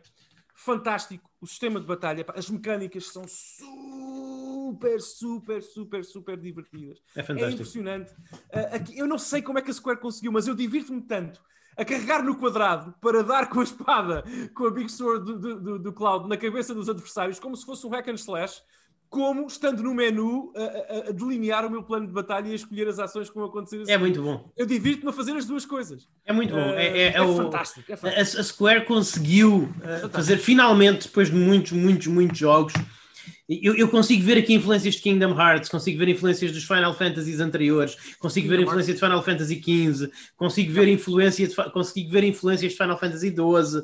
Há, há aqui a, a, Square conseguiu agarrar em, em 10 anos de história a fazer, a, a fazer RPGs, 10, 20 anos de história a fazer RPGs, e, e, e conseguiu finalmente conseguir criar o, o sistema, eh, conseguir criar o twist no sistema clássico de turnos de RPG japonês, que é, di, que é dinâmico e, e, inovador e consistentemente divertido. Achei fantástico. É, é, fantástico. fantástico. Uh, a música é fantástica. É. Uh, lá está, com, as, com exceção dos problemas de localization que já referi. Sim. Eu gosto das, eu adoro a Tifa. Sim. Eu adoro, eu, eu adoro o Cloud. não, tenho esses problemas com, com o Sim. texto e com a cantização e com a localização, mas Sim. o verso são todos. É, lá está. E aqui, por exemplo, eu não senti muito no original, não sei o que é que tu Sim. achaste, mas eu sinto que faço parte da equipa, neste caso da Avalanche. Tu tens uma. Eu acho que a fidelidade Sim, gráfica, o, bump, dá mais realismo também a essas. A essa e, e, também, a, a, a, e, e, vejamos, isto é um jogo de 40 horas sobre um, um, uma parte que no jogo original era 5 horas. Portanto, yeah. parte da razão Yeah. A, a, razão não, não foi só. É claro que a, a, Square, como empresa de videojogos que é, tem sempre aquela razãozinha cínica de, de, fazer milking da cow e de ganhar e de maximizar a sua oportunidade de ganhar dinheiro. Mas também, eh, também é legítima a outra razão de realmente dar mais tempo a esta fase do jogo para respirar. E realmente nota-se isso, nota-se que ela teve mais tempo para respirar. Sem dúvida, totalmente de acordo contigo. É, uhum. pá, é... Sou muito sincero contigo, estou muito surpreendido com, é. com, as mecânicas deste jogo, com a forma, por exemplo, estar nos E os bosses, os bosses são absolutamente fenomenais. Mas os slums, Luís, estar lá, ver a vida, o dia a dia sim, das sim, pessoas, sim. perceber mais a, a labuta das pessoas, as dificuldades. É, é, é Fallout 4 se Fallout 4 fosse bom. Exatamente, Exa obrigado por teres dito isso, que eu não sei se teria coragem para dizer, obrigado. Sim. É que, não sei, é um jogo muito mais pessoal, íntimo, cuidado, interessante. E, e eu, eu, continuo a dizer, a, a música, eu, eu, Sim. A música é fenomenal. Esta, esta remasterização de temas clássicos que de repente, sem tu esperares, começam a tocar lá no Sim. fundo, esquece, esquece lá isso. É um muito jogo magnífico, magnífico, magnífico. E, e eu só É espero bom. E visualmente? sorte de eu poder apa- Que- acabar Isto, isto é, isto é uma PlayStation 4? É uma PlayStation 4 que está a fazer isto? O que é que é isto? Ah, já agora, O que é que é PS Parece, Eu estou a jogar na parece, PS5. parece que estás a jogar o Advent Children. É incrível. Eu estou a jogar na PS5, 30 frames lock como na PS4 Pro, não há, não há novidade aí. Uh, mas eu passei o jogo do, uh, uh, do HDD externo para o SSD interno e os loadings são um bocadinho mais curtos, Sim. um bocadinho, não é nada especial, mas não, não pensem os outros dois Sim. PS5 que vão ter um bump de qualidade, porque é basicamente Não. o mesmo. Mas, yeah, é- é- é- é- eu, eu, acabei, eu já acabei três jogos de PS5 Sim. Uh, e este compete. Bom, Compete. É muito a bom. nível artístico compete com todos. Eu vi a primeira, eu não sei se tu já viste a, a Ares ou a Ares, Já, não já, já. é já ela aparece Ok, no início pronto, pronto. do jogo. Sim. Quando eu, a, quando eu a encontrei pela primeira vez, a, a minha reação foi: Olha, ela é muito parecida com a Susana, a minha amiga. Porque aquilo é Ah, uma já pessoa! eu já- Aquilo é uma ouvi pessoa! tudo. É- é uma pessoa. é- é- é Não.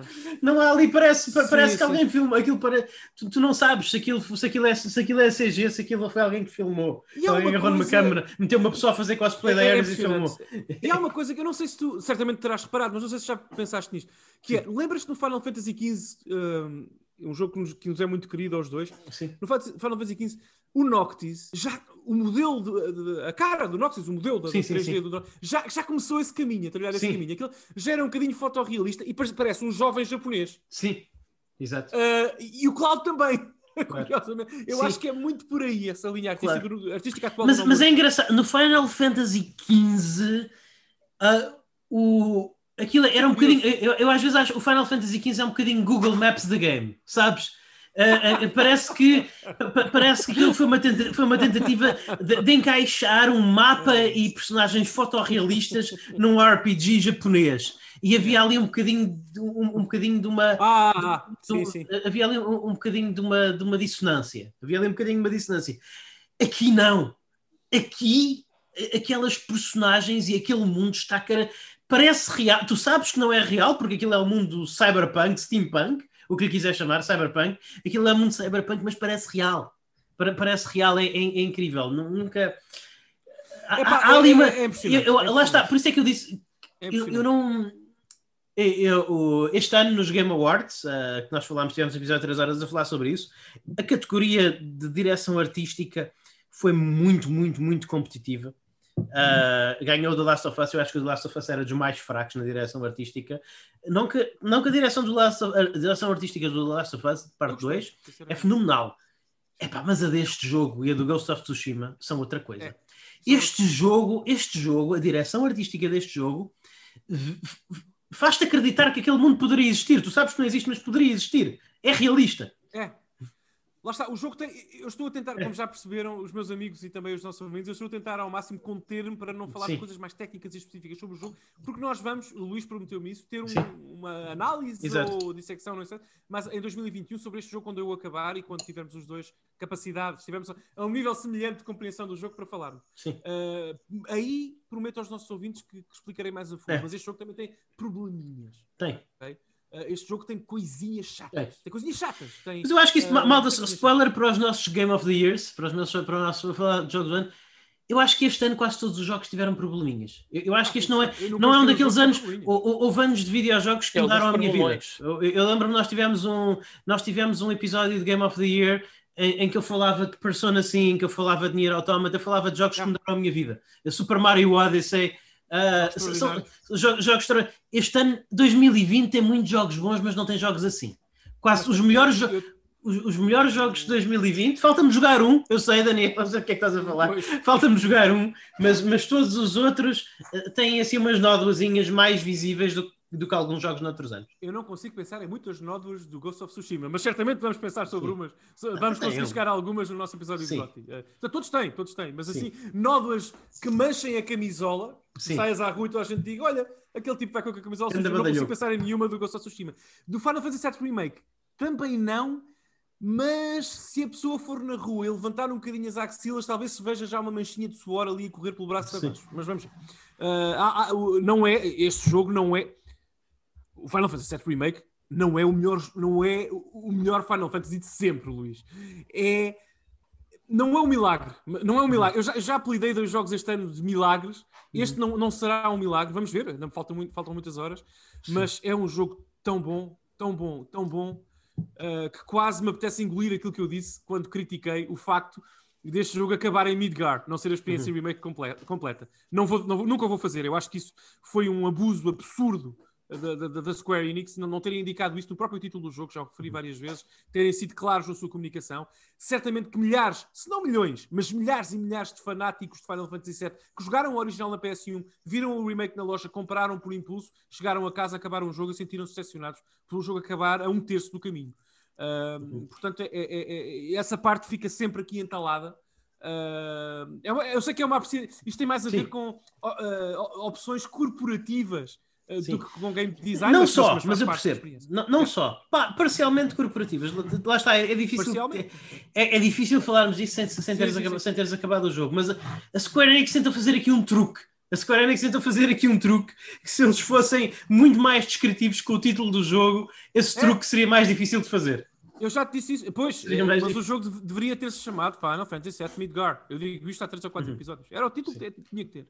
Uh, mas pronto, pessoal, oh, Luís, eu já, a mesma coisa que disse a semana passada. Eu estou aqui a ter um gosto enorme em falar convosco. Secretamente Sim. tenho vontade de me fechar na sala fãs a jogar Final Fantasy VII Remake, yeah. porque é, é, é, é, um prazer. É um prazer. É um prazer Sim. ocupar o, a vida do Cloud naquele mundo. É um prazer. Pedro, mais alguma coisa que tu tenhas a, mais algum jogo que tenhas a trazer ou queres falar alguma coisa sobre Final Fantasy e fazer alguma pergunta a mim ao Daniel antes de passarmos para as notícias? Uh, não, não, acho que podemos já passar para as notícias, pessoal, se quiserem. Ah, mas deixa-me dizer uma coisa, Pedro, eu por acaso tenho pena, porque eu não sei. Eu, eu, tentei pesquisar e pesquisar. Eu tenho ideia que este Final Fantasy VII Remake vai ficar exclusivo nas plataformas Sony durante um bom pedaço, ok? Um bom pedaço de tempo. E eu tenho muita pena que tu não o possas jogar por não teres acesso a uma dessas plataformas atualmente, uhum. porque uh, este jogo, Pedro, pois. Eu, tu tens de jogar isto, pá. Tu tens que arranjar forma de jogar isto, porque este assim, jogo... Eu gostei imenso do original. Sim, pois, mas agora... este jogo tem Pedro Magalhães tu, tira... Agora fiquei um bocado em pano. Tu tiraste o cartão das notícias, Pedro. Eu acho que tu arquivaste o, o, o cartão das notícias por acaso, aqui no nosso trail. Uh, se calhar... Eu tenho aqui aberto à minha frente. Estive a fazer ah, uns okay. edits, mas... Ok. Uh, podes terminar os edits porque eu não estou a ver. Uh, já os terminei, é que está. Ah, tu arquivaste-o, Pedro. Estou a ver aqui. Como? Ok. Tu arquivaste o cartão. Eu vou, desar... eu vou desarquivá-lo. É para eu poder, para eu poder ver. Okay. Exatamente. Exatamente. Ok, bem, vamos ver isso. Uh, vamos falar. Pois não, eu também, houve, também tinha mais jogos de que falar, mas acho que vamos ter que os guardar para o próximo episódio, porque esta semana houve notícias. Quase todas relacionadas com a mesma coisa, mas houve notícias. Opa! Pois é. É, é opa, tendo em conta que eles. Não sei o que é que se passa com É muito eles. triste, fiquei muito triste esta semana. Yeah, eu também, tendo em conta que eu sempre os admirei. Sim. Não vou mentir. Estamos a falar, Pedro. Estamos a falar da CD Projekt Red, que recentemente Igog. publicou. Igog, sim, sim. Subsidiário deles, tecnicamente, mas sim. Mas começando com a CD Projekt Red, Epá, eu vou-vos só dizer aqui uma coisa de antemão e vou guardar impressões para próximas. Eu estou eu a gostar imenso do Cyberpunk 2077, em muita, muitas formas, mas epá, vamos ser honestos. Não teve o melhor lançamento no dia 10 de dezembro. Nossa. Não teve. Really? O, o, Pedro é o mestre dos eufemismos, meu Deus.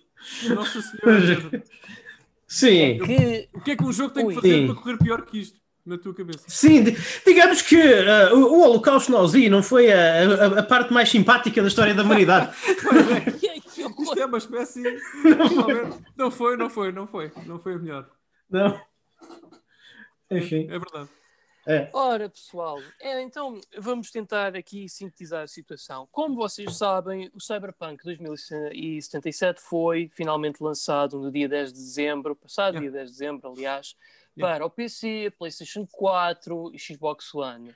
Uhum. Ora, a cena yes. é, é que nas versões base da PlayStation 4 e Xbox One, o jogo está carregado e carregado de problemas de desde problemas de otimização até bugs, até a falta de QA, e como resultado, para terem a melhor experiência possível deste jogo, ou das duas uma, ou tem um PC, ou tem as versões mais beefed up das consolas Xbox One ou PS4, senão Oh my God. uh, isto, vai, isto basicamente vai- vai-vos parecer o Cyberpunk 2077 a correr numa Switch. E estás a ser simpático. Uhum. Não, é que é assim, o jogo, pronto, do que eu tenho ouvido, aquilo não está nada famoso. Tanto até que a CD Projekt Red já teve de vir ao Twitter pedir desculpas pela pobre performance nessas consolas de geração passada e já veio a prometer updates também para retificar este problema. Tanto até que eles. Eu assumo que tenha sido a pedido da Sony, aliás, eles tenham pedido à Sony. O jogo foi removido da PlayStation Store e a CD Projekt Red, inclusive, já está a prometer reembolsos, mesmo que estes tenham de vir do seu próprio bolso, para estas versões. Assumes que foram eles que pediram à Sony, não assumas isso, Pedro. Não, eh, eu, eu quis dizer mais. Epá, não sei Diz, diz. como é que Sim. é de explicar. Eh, É, é que tu estás a Não, ser eu é muito. eu é que me é- é- tu, tu hoje estás a ser muito simpático. Sim. Não, peço desculpa. Eu- Não, não, não, não eu é peças. Eu é que me- não há eu é que me enganei. Não, Sim, a sim. Sony é que, muito provavelmente, por, eh, portanto, pela falta de qualidade de controlo, eles já tinham eventualmente solicitado à Cyberpunk 77 que, ou das duas, uma. no- nós vamos ter que remover este jogo, vocês ou melhoram ou ele não volta para a loja. Acho que é Uhum. mais por aí. É mais um pedido da Sony para com a companhia para eles melhorarem a situação e que só voltam a pôr o jogo na Store se ele Pois. voltar a ficar melhor. Mas isto também é é um bocadinho irónico porque estamos a falar da companhia que, afinal de contas, deixa entrar na Pois. PlayStation Store jogos como Eye of Black Tiger. Pronto, mas, mas, mas, mas lá está. Mas Mas isto é um bocado curioso. E lá está. Eu, eu- vamos comentando as notícias. Não. é? Eu, eu acho que isto é. é- eu, lá está. As empresas têm políticas e, e têm contratos e, e- e normalmente regem-se por elas, mas também estão atentos à opinião pública. E eu acho que realmente houve um, um- um tão grande furor pelos jogadores e pelos consumidores e clientes, tanto de CD Projekt como da PlayStation Store, que, que a Sony se viu forçada a alterar um bocadinho a sua. Não se viu forçada, a Sony não é forçada a nada, mas a Sony sentiu que estava no seu dever eh, para, para, ser, eh, pa- para ser justa eh, com os seus utilizadores de mudar um bocadinho a sua política. Porque vamos lá ver, malta. A Sony não é responsável. A Sony, a Sony, quando a Sony certifica um jogo para ela estar na PlayStation Store, a Sony só tem que certificar que o jogo funciona. Ou seja, que, Obrigado, o jogo, que o jogo não vai crashar a vossa PlayStation, que o jogo é Nossa. jogável do princípio até ao fim, esse tipo de coisas. Não é da responsabilidade da Sony, nem a Sony se propõe a saber se o jogo tem os efeitos visuais e a qualidade gráfica que corresponde aos trailers que foram mostrados. A. Sony, não, a- a Sony não, a Sony não está aqui para proteger o consumidor de ser enganado. A Sony está aqui para proteger o consumidor de comprar um produto que não funciona. São coisas diferentes. São coisas diferentes. Cyberpunk 2077 na PlayStation 4 funciona. Pode ter muitos bugs que piorem a vossa experiência. Visualmente, pode ser quase um, um jogo de PlayStation 3 comparado com o que tinha sido visto nos trailers. Eu não estou a brincar, pessoal, é mesmo muito mal. Parece. Há jogos de PlayStation 3 com melhor aspecto do que Mas Cyberpunk. Mas Muitos- muito. com, com melhor aspecto do que Cyberpunk 2077 na, na PlayStation 4 base. Ah, é, é- é horrível. Mas a Sony nunca se comprometeu, nem se compromete, nem se pode comprometer. Teriam que mudar completamente os contratos que eles dão aos developers a impedir um jogo de ser publicado por estas razões. A Sony pode, pode e deve retirar um jogo da loja se ele tiver, por exemplo, se houver, sei lá, 20% dos utilizadores que chegam ao nível 5, acabem o nível 5 e o jogo bloqueia antes de passar para o nível 6. Isso eles podem e devem. E devem tirar e devem, eh, quando as pessoas requisitam, oferecer refunds. Isso é- faz parte da responsabilidade deles, faz parte do contrato que eles fazem com os jogadores. Que os jogos vão ser funcionais, não é? Mas isto não. Isto, isto eles estão a tirar, eh, não é porque o jogo não funciona, é porque realmente está, está tanta gente na internet a dar pancada na CD Projekt Red que a Sony viu, "Epá, que aqui há gato, as pessoas estão-se a sentir enganadas e nós, como detentores de uma plataforma, vamos, vamos tentar tomar a decisão eh, que seja mais politicamente correta. Acho que é mesmo este o termo, politicamente correta. Eu quero só dizer-te, agradecer tudo o que tu disseste até agora, Luís. Eu, eu hoje, literalmente hoje, no dia em que gravamos este episódio, tive algumas discussões no Twitter com algumas pessoas, algumas que até tu, tu acompanhaste, sobre este tema. Neste momento, no espaço de comentário nacional sobre videojogos, eu ouvi eh, du- duas pessoas a, a explicarem clara e corretamente o que aconteceu. Uma delas foste tu e a outra, gosto eu de pensar, fui eu. Por menos estar enganado. Pessoal, as pessoas estão a confundir tudo. A Sony não faz isto. A Sony não faz isto porque o jogo não é bom. Isso não tem nada a ver uma coisa com outra. Sim. Existe uma coisa chamada uh, Programa de Certificação da Sony, como a Microsoft tem, como a Nintendo Sim. tem. Eu li todo, eu conheço os três, conheço melhor o da Nintendo, mas conheço os três. Um deles, é melhor não dizer qual para não meter aqui em crencas, mas um deles até conheço bastante bem, por razões profissionais. Uh, e deixem-me dizer-vos uma coisa: aquilo que o programa de certificação da Sony, neste caso para a PS4, 5, enfim, contempla é exatamente o que o Luís Magalhães escreveu e aquilo que eu tentei explicar a alguns, a alguns amigos e colegas no Twitter. A única coisa que a Sony tem e quer, tem e quer, atenção, tem e quer garantir é o bom funcionamento do software no seu hardware e garantir que esse software não estraga o hardware, ou não, não utilizando o anglicismo, não, não brick, não destrói, não congela, não afeta negativamente o bom funcionamento do mesmo. Só isso. A Sony não tem quaisquer considerações qualitativas no processo de uh, aprovação ou não, mas enfim, no processo de certificação dos jogos que entram no, no, seu ecossistema. Não tem. Por isso é que Life of Black Tiger, como o Luís disse, uh, Shenmue 3, Death Stranding entram. Uhum. Qualquer jogo pode entrar, desde que não vos traga a consola. Aliás, é impossível à Sony, à Microsoft e à Nintendo controlar totalmente a qualidade de conteúdo third party. Porque até um jogo até pode passar a fase. Imaginem que, que, que, o processo de certificação também inclui questões qualitativas. O jogo tem que ser bom, tem que ter qualidade Sim. para estar no nosso serviço. Bom, ok, então o, o, que os estúdios podiam fazer, podia, poderia acontecer, era terem a versão 1.0 com a qualidade que a Sony quisesse e depois, com 4, 5, 6 updates depois, 6, 7 meses depois, ter um jogo totalmente não, não de pouca qualidade, fraca qualidade, porque os updates também podem servir para remover conteúdo por exemplo, como no Destiny e noutros jogos. Portanto, uh, isso é absolutamente impossível de prever. Um exemplo que prova o que eu quero dizer. A Nintendo, ok? Tinha uma coisa chamada Nintendo Seal of Quality. Sabes o que é isto? Não sabes, Pedro? Tu também sabes Sim. Perfeitamente, sei. Seal sei. of Quality. E eu hoje falei, não me lembro com quem no Twitter sobre isto e expliquei o, o porquê da existência desse selo. Esse selo existia porque. E a Nintendo. Foi dado alguns Nintendo, jogos muito mauzinhos. A, Nintendo, a Nintendo, a Nintendo sentiu a obrigação, a Nintendo Ocidental, a NOI e a NOA, Nintendo América e Europa, sentiram Sim. a necessidade, sobretudo nos anos 90, fim dos anos 80, de criar este selo para combater a ideia que o público americano tinha do crash dos, da indústria de videojogos que aconteceu com o lançamento do ET, com a fraca qualidade da Atari na altura. Os jogos estavam manchados na opinião pública pensando o público que eram quase todos de fraca qualidade. Então a Nintendo, para alavancar o seu próprio conteúdo e, e criar aqui uma autoavaliação auto do seu próprio trabalho, criou este selo que vinha nas caixas dos jogos e dos acessórios, uh, dizendo Nintendo Seal of Quality, ok, vocês compram este jogo, tem a nossa garantia de que é bom, ok? E isso foi, foi, foi rolando, mas nos anos 90 e anos 2000, esse selo vem em coisas como o Charlie Angel, Charlie's Angels para a GameCube, uhum. que é um dos os piores jogos que eu já joguei, uh, como o Clay Fighters da Nintendo 64. Portanto, não era a expressão Nintendo Seal of Quality deixou de fazer sentido, porque aquilo não garante qualidade de coisa alguma. A Nintendo, nem a Sony, nem a Microsoft, nem a Sega, nem a Apple, não podem garantir de qualidade, qualidade de conteúdo third party. Não podem. Eles não fazem essa apreciação. Tanto que, com o passar do tempo, a própria Nintendo mudou a nomenclatura. Já não se chama Nintendo Seal of Quality. Chama-se Nintendo Seal, que é o quê? Sim. É uma certificação.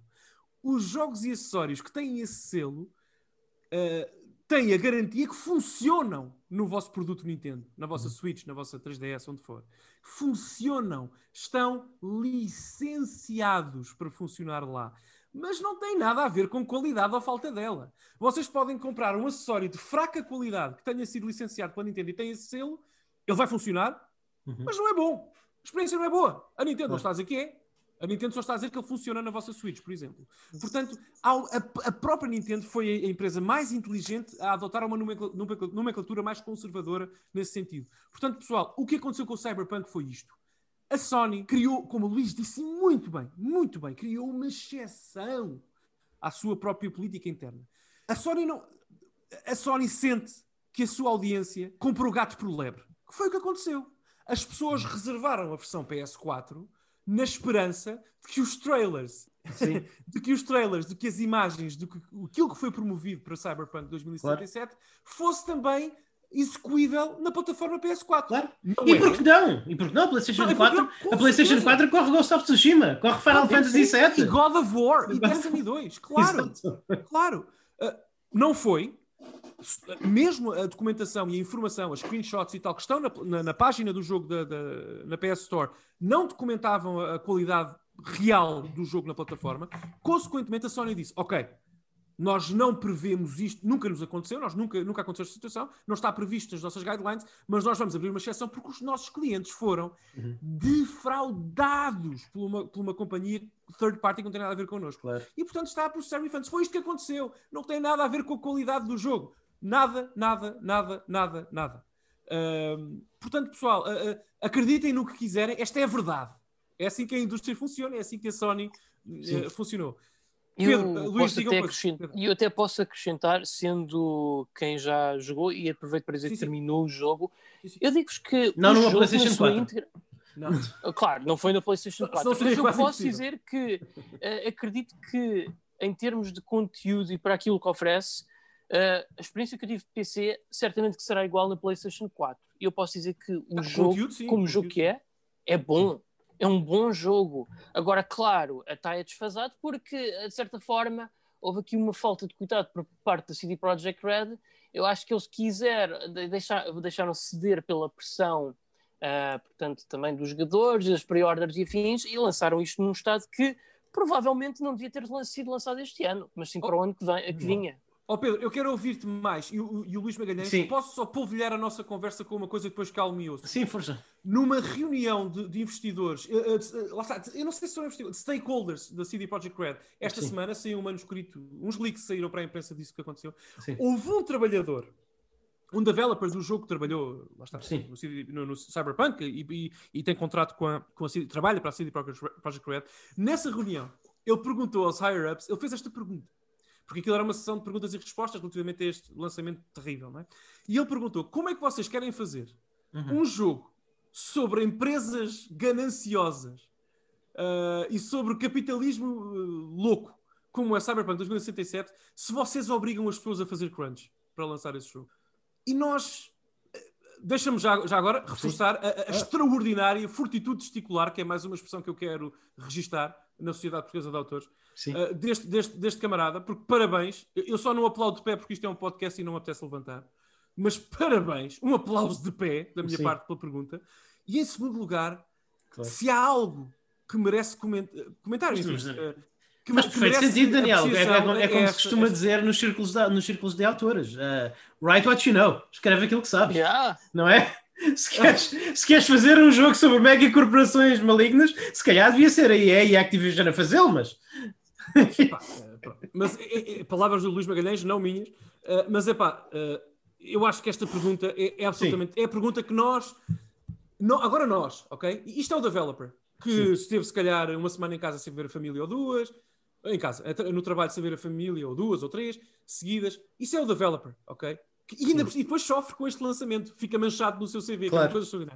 Isto- e nós, consumidores, nós comentadores e, e nós eh, consumidores, começando pela parte de cons- consumidores, pessoal, quem nos está a ouvir?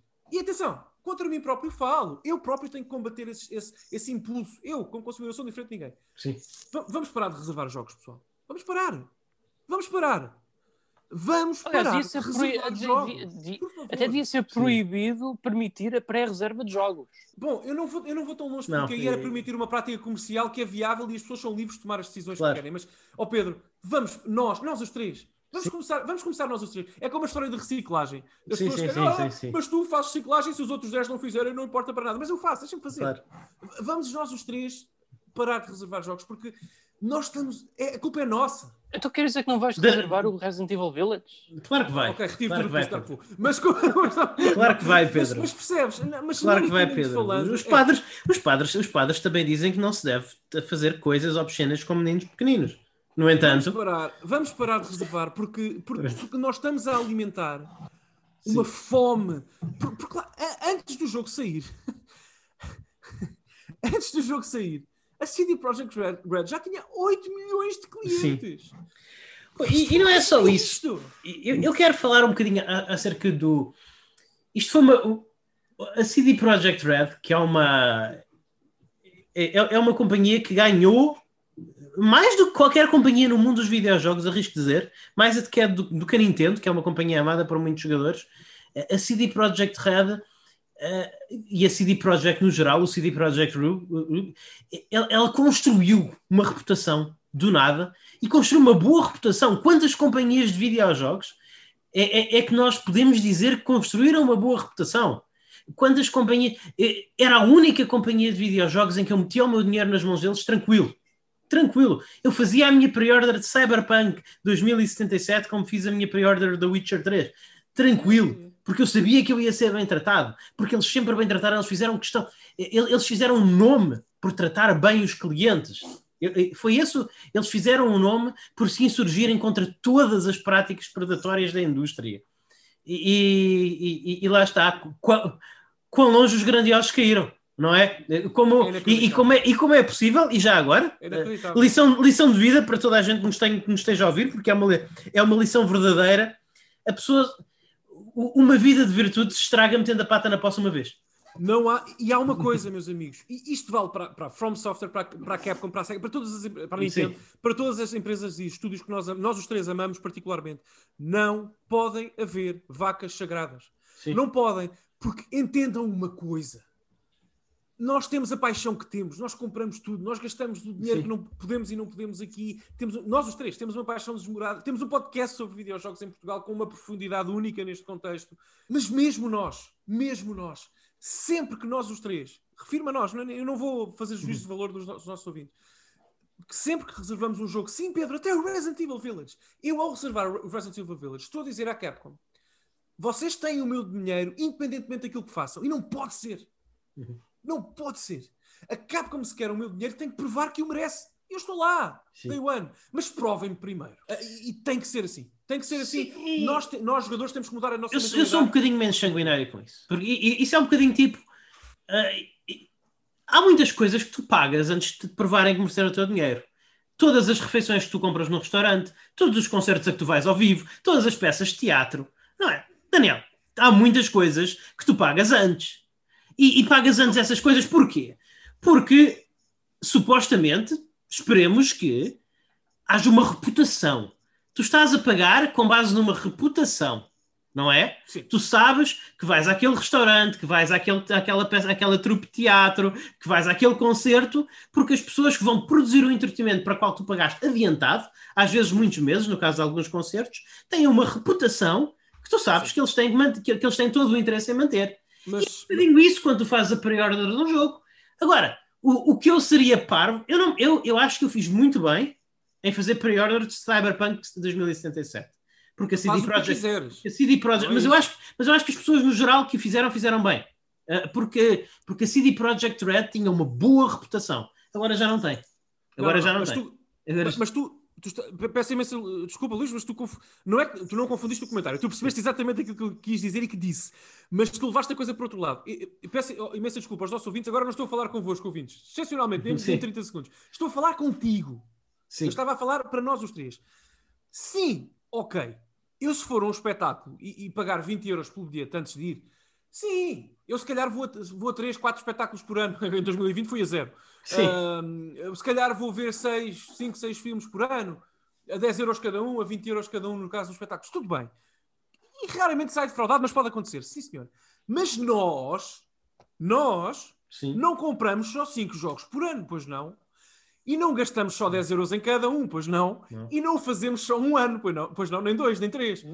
Isto, Não, mas olha que pre-order se calhar não faço assim tantas. Mas sim, está bem, mas, mas é isso, exatamente isso que eu quero dizer. Sim. Eu, eu, eu como consumidor, fanático demais por, por videojogos, e, e compra- consumidor literalmente, a pessoa que paga, para, para- a pessoa que contribui economicamente para, para, para, para- a indústria.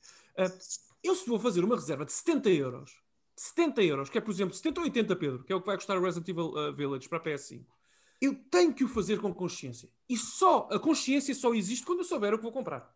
É muito simples.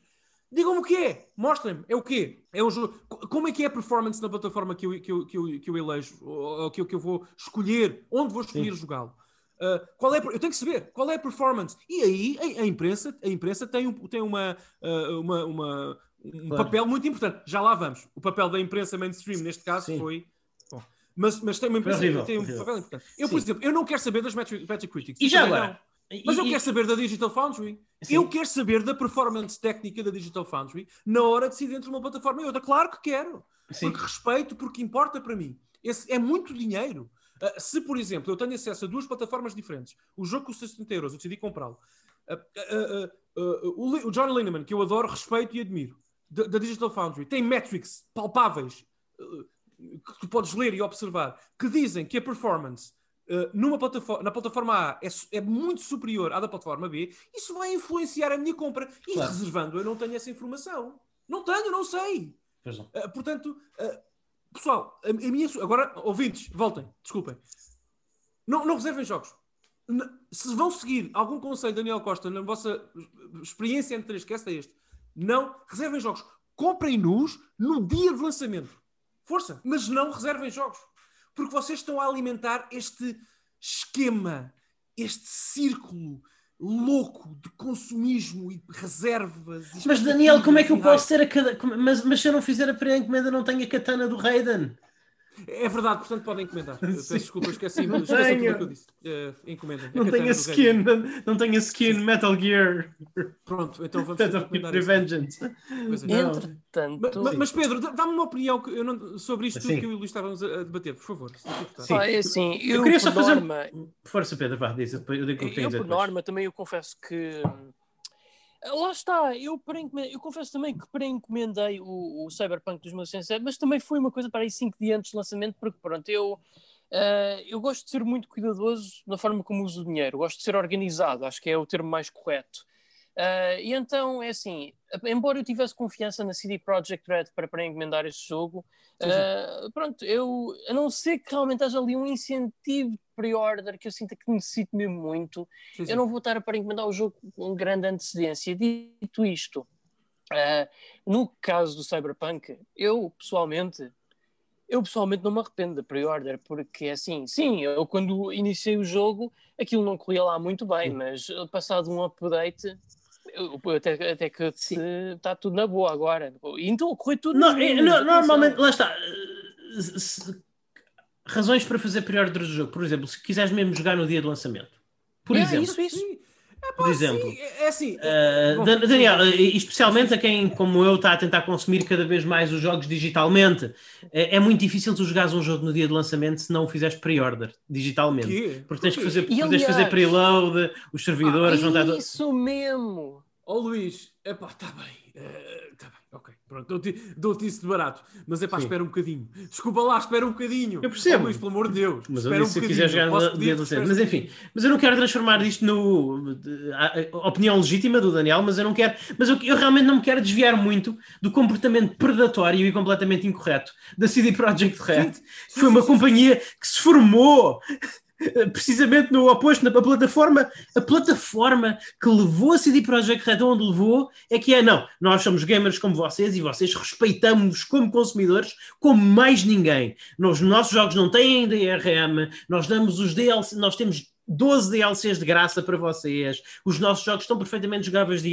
Isto foi a plataforma. Se, se, se, se, se a CD Projekt fosse, fosse um político isto era a, a plataforma em, que concorria, isto era a campanha. Era isto.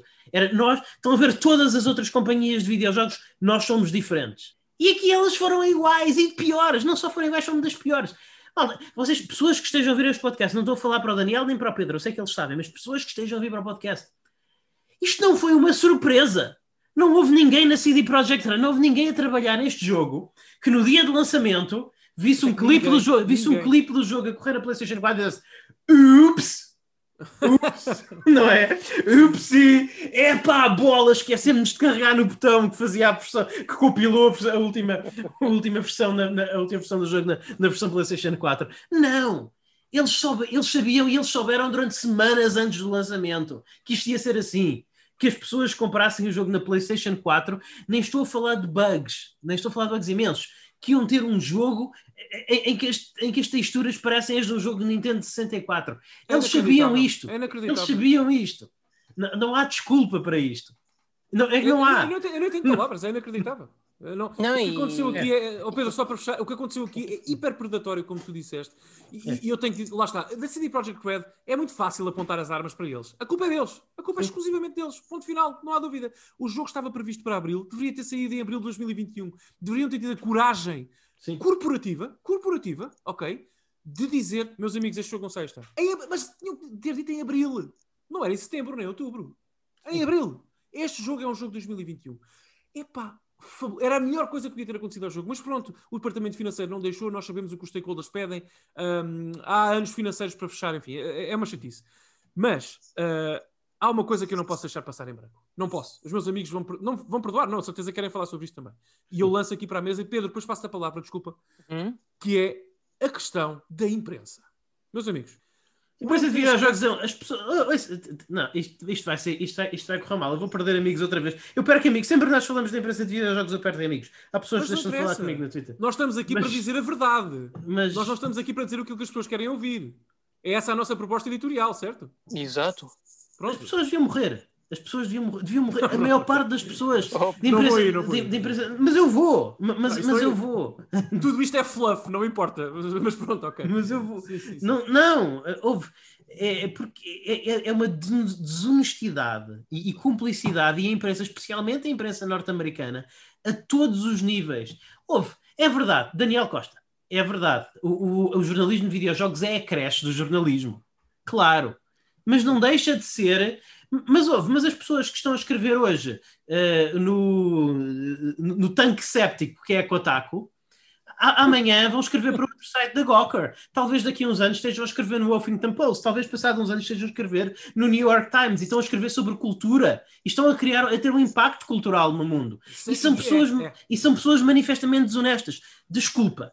eh, Na impossibilidade de vedarmos estas pessoas para sempre a, a- a virarem hambúrgueres no McDonald's, eh, devíamos fazer um body swap com os- a- a- um dos milhares de judeus inocentes que morreu na Segunda Guerra Mundial. Meu Deus, Luís Magalhães! Não, não, não, não tenho, Nossa desculpa, não, não, não vou, Senhora! não vou. Luís I- Magalhães, isto, é, Luís isto, é a, Magalhães. es- isto é a escória da Terra, é literalmente a escória Meu- da Terra. Meu Deus, o humor negro, o humor negro uh, no fim de. No Não, fim mas de é que não é humor. Eu acho que, Pronto, pronto. eu acho que Não, as vamos dizer pessoas, que é eu, é acho que as pessoas que falam, eu, eu acho que as pessoas que fazem menos do que uma condenação total de Cyberpunk 2077, o, o jogo, e, e que não colocam sobre ferros a, a CD Projekt Red, são a escumalha do mundo.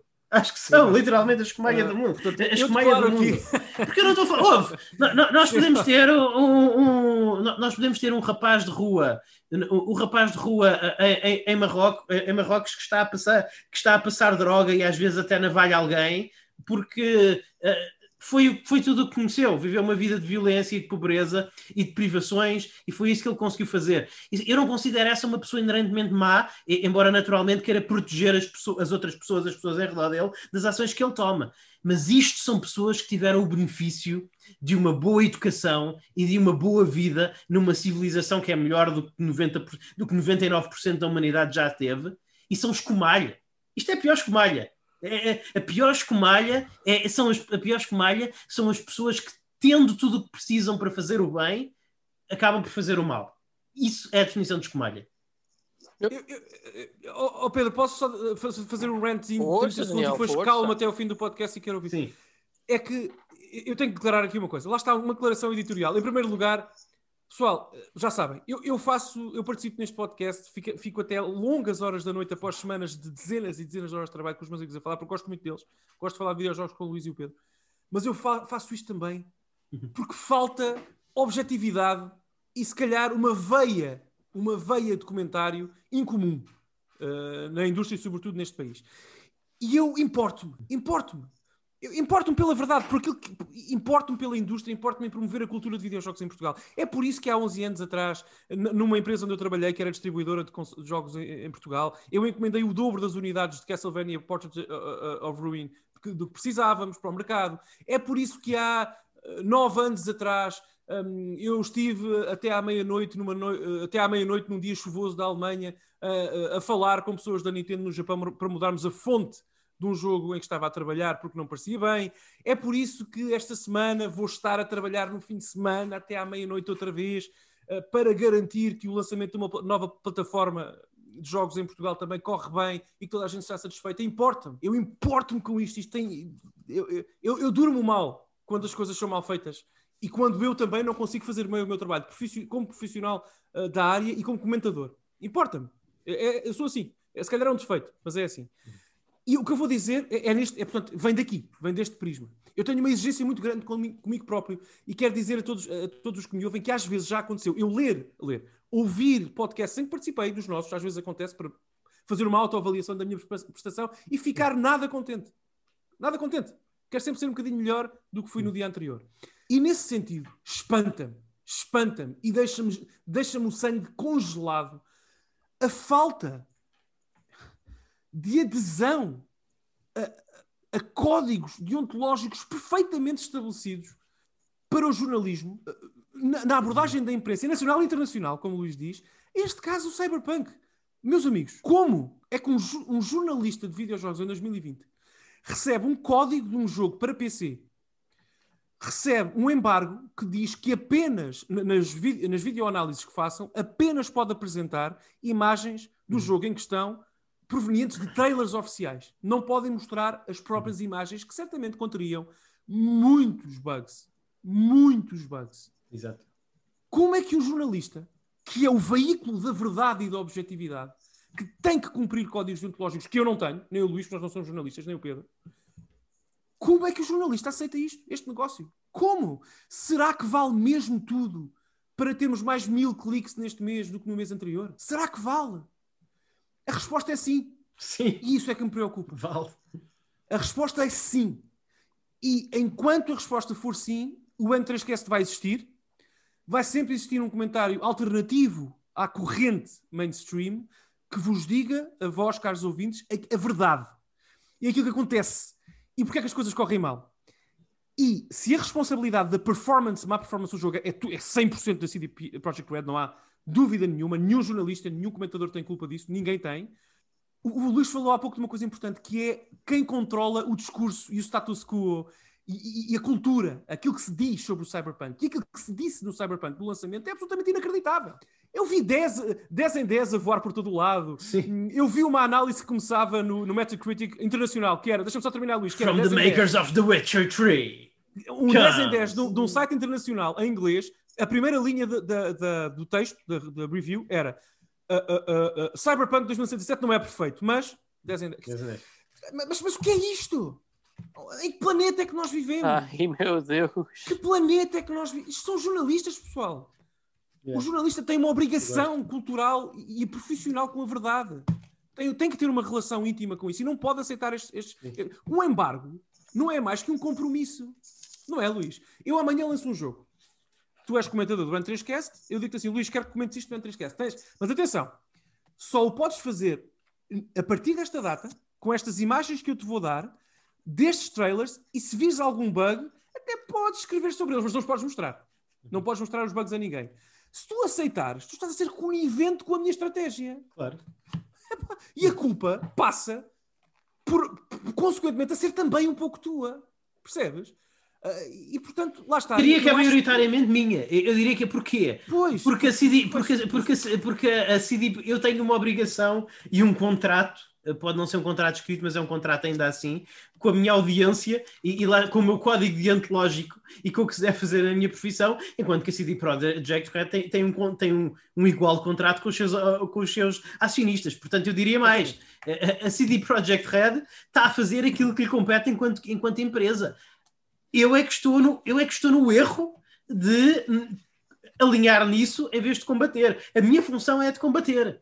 A minha função é de combater. Ou, ou pelo menos, Luís, eu sei que é uma questão, é semântica, já estamos a Sim. falar na semântica, mas que não combatas, não permitas, que não permitas. Pelo menos Sim. diz. As pessoas nesta indústria, eu já nem estou a falar da imprensa nacional porque eu nem vou aí, já não. Mas, nem, sobretudo na indústria internacional, têm que aprender a dizer não. Não, eu não, não CDPR eu não aceito isto. Epá, e se calhar não ganham os cliques que precisavam daquele mês, mas ganham integridade editorial, pá. E, e compram a confiança das pessoas. digam, criem posts que vão ter igual atenção na indústria, sejam originais e defendam seu, a vossa própria linha editorial. Digam, nós não aceitamos fazer a análise de Cyberpunk ou a, ao jogo X, Y, Z por causa disto, porque não concordamos com estas condições, não concordamos. Uh, custa assim tanto fazer isso? Uhum. Enfim, é, é, um problema muito, muito. Pedro, desculpa, eu sei que querias falar, mas eu tinha que dizer isto. Sim. Porque sei, sei, Daniel. a Project, a Project Red é, é, um estúdio, percebes? É um estúdio. Há muitos outros. Nós temos muitos jogos, jogos para jogar. Sim. Agora, imprensa e, e, e, comunidade internacional de comentário, só temos uma, tem, tem que ser muito bem cuidada, percebes? Uh, e eu acho que devemos to todos, nós também, nós também, nós não somos santinhos nenhums.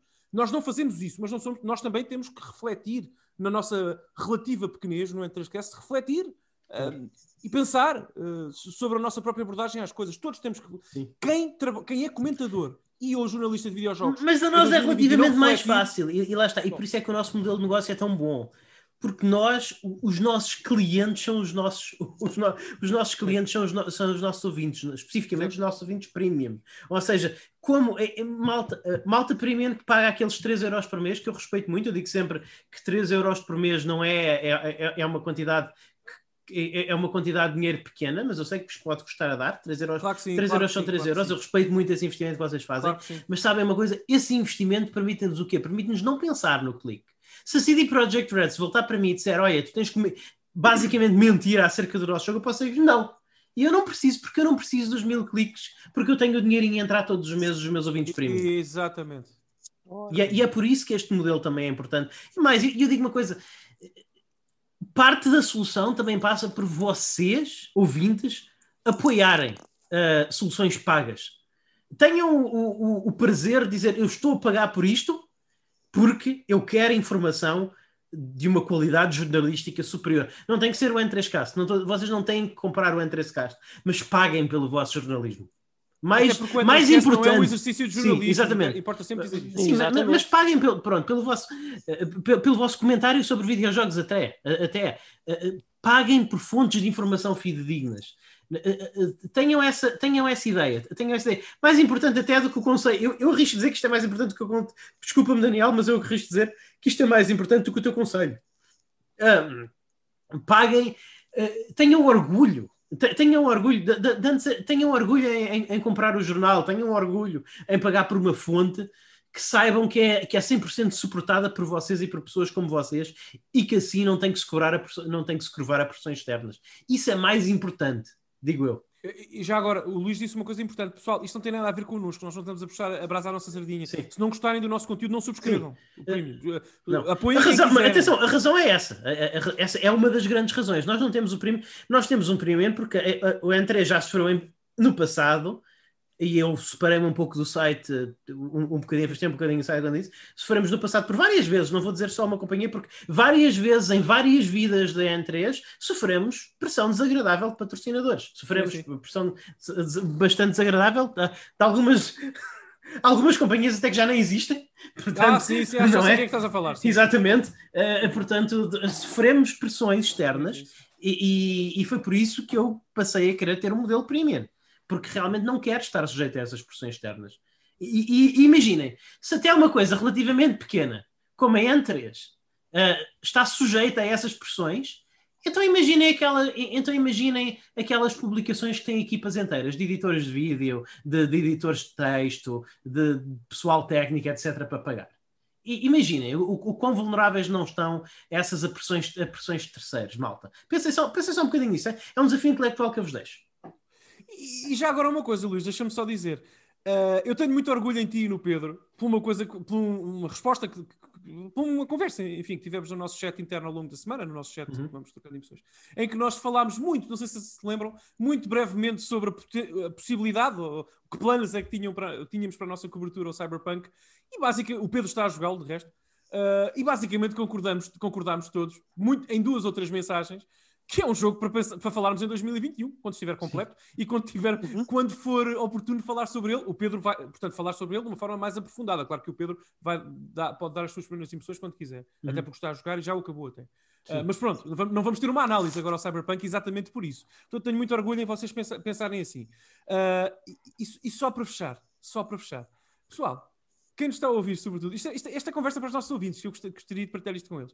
Sim. Nós, atenção, não pensem que nós estamos aqui a, a- a- puxar as, as plumas e a fazer aqui o efeito pavão ah, e a dizer que somos os maiores e a nossa opinião é que vale e temos que ter muito cuidado, senão ah, o discurso nacional sobre o Cyberpunk muda. Não, nós temos noção da nossa relativa pequenez, mas vamos terminar 2020 como o podcast mais ouvido sobre videojogos em Portugal.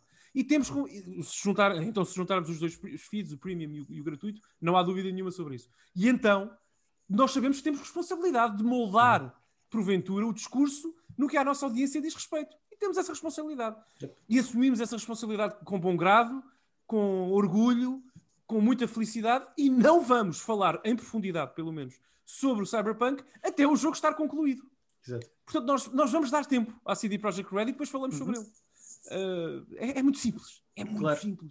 Uh, Eu, eu, eu digo-te clar- claramente, Luís, por exemplo, eu não falei convosco sobre isto, mas era, se- ser-me-ia e ser-nos-ia extraordinariamente fácil ter, como tivemos para o Last of Us Part 2, por exemplo, no início do ano, ter 4 ou 5 horas de especiais de análise, spoilercast e tudo mais, uh, preparadas para o Cyberpunk Sim. e publicá-las no nosso feed premium e ganhar, sei lá, uma fatia enorme de subscritores com isso, porque as pessoas têm interesse, mas não vamos fazer. Sim. E agora estou a puxar a brasa à nossa sardinha, à nossa costeleta, não é costela, como eu considero, a nossa costeleta editorial e de, de dignidade editorial. Não vamos fazer isso. Não vamos fazer isso.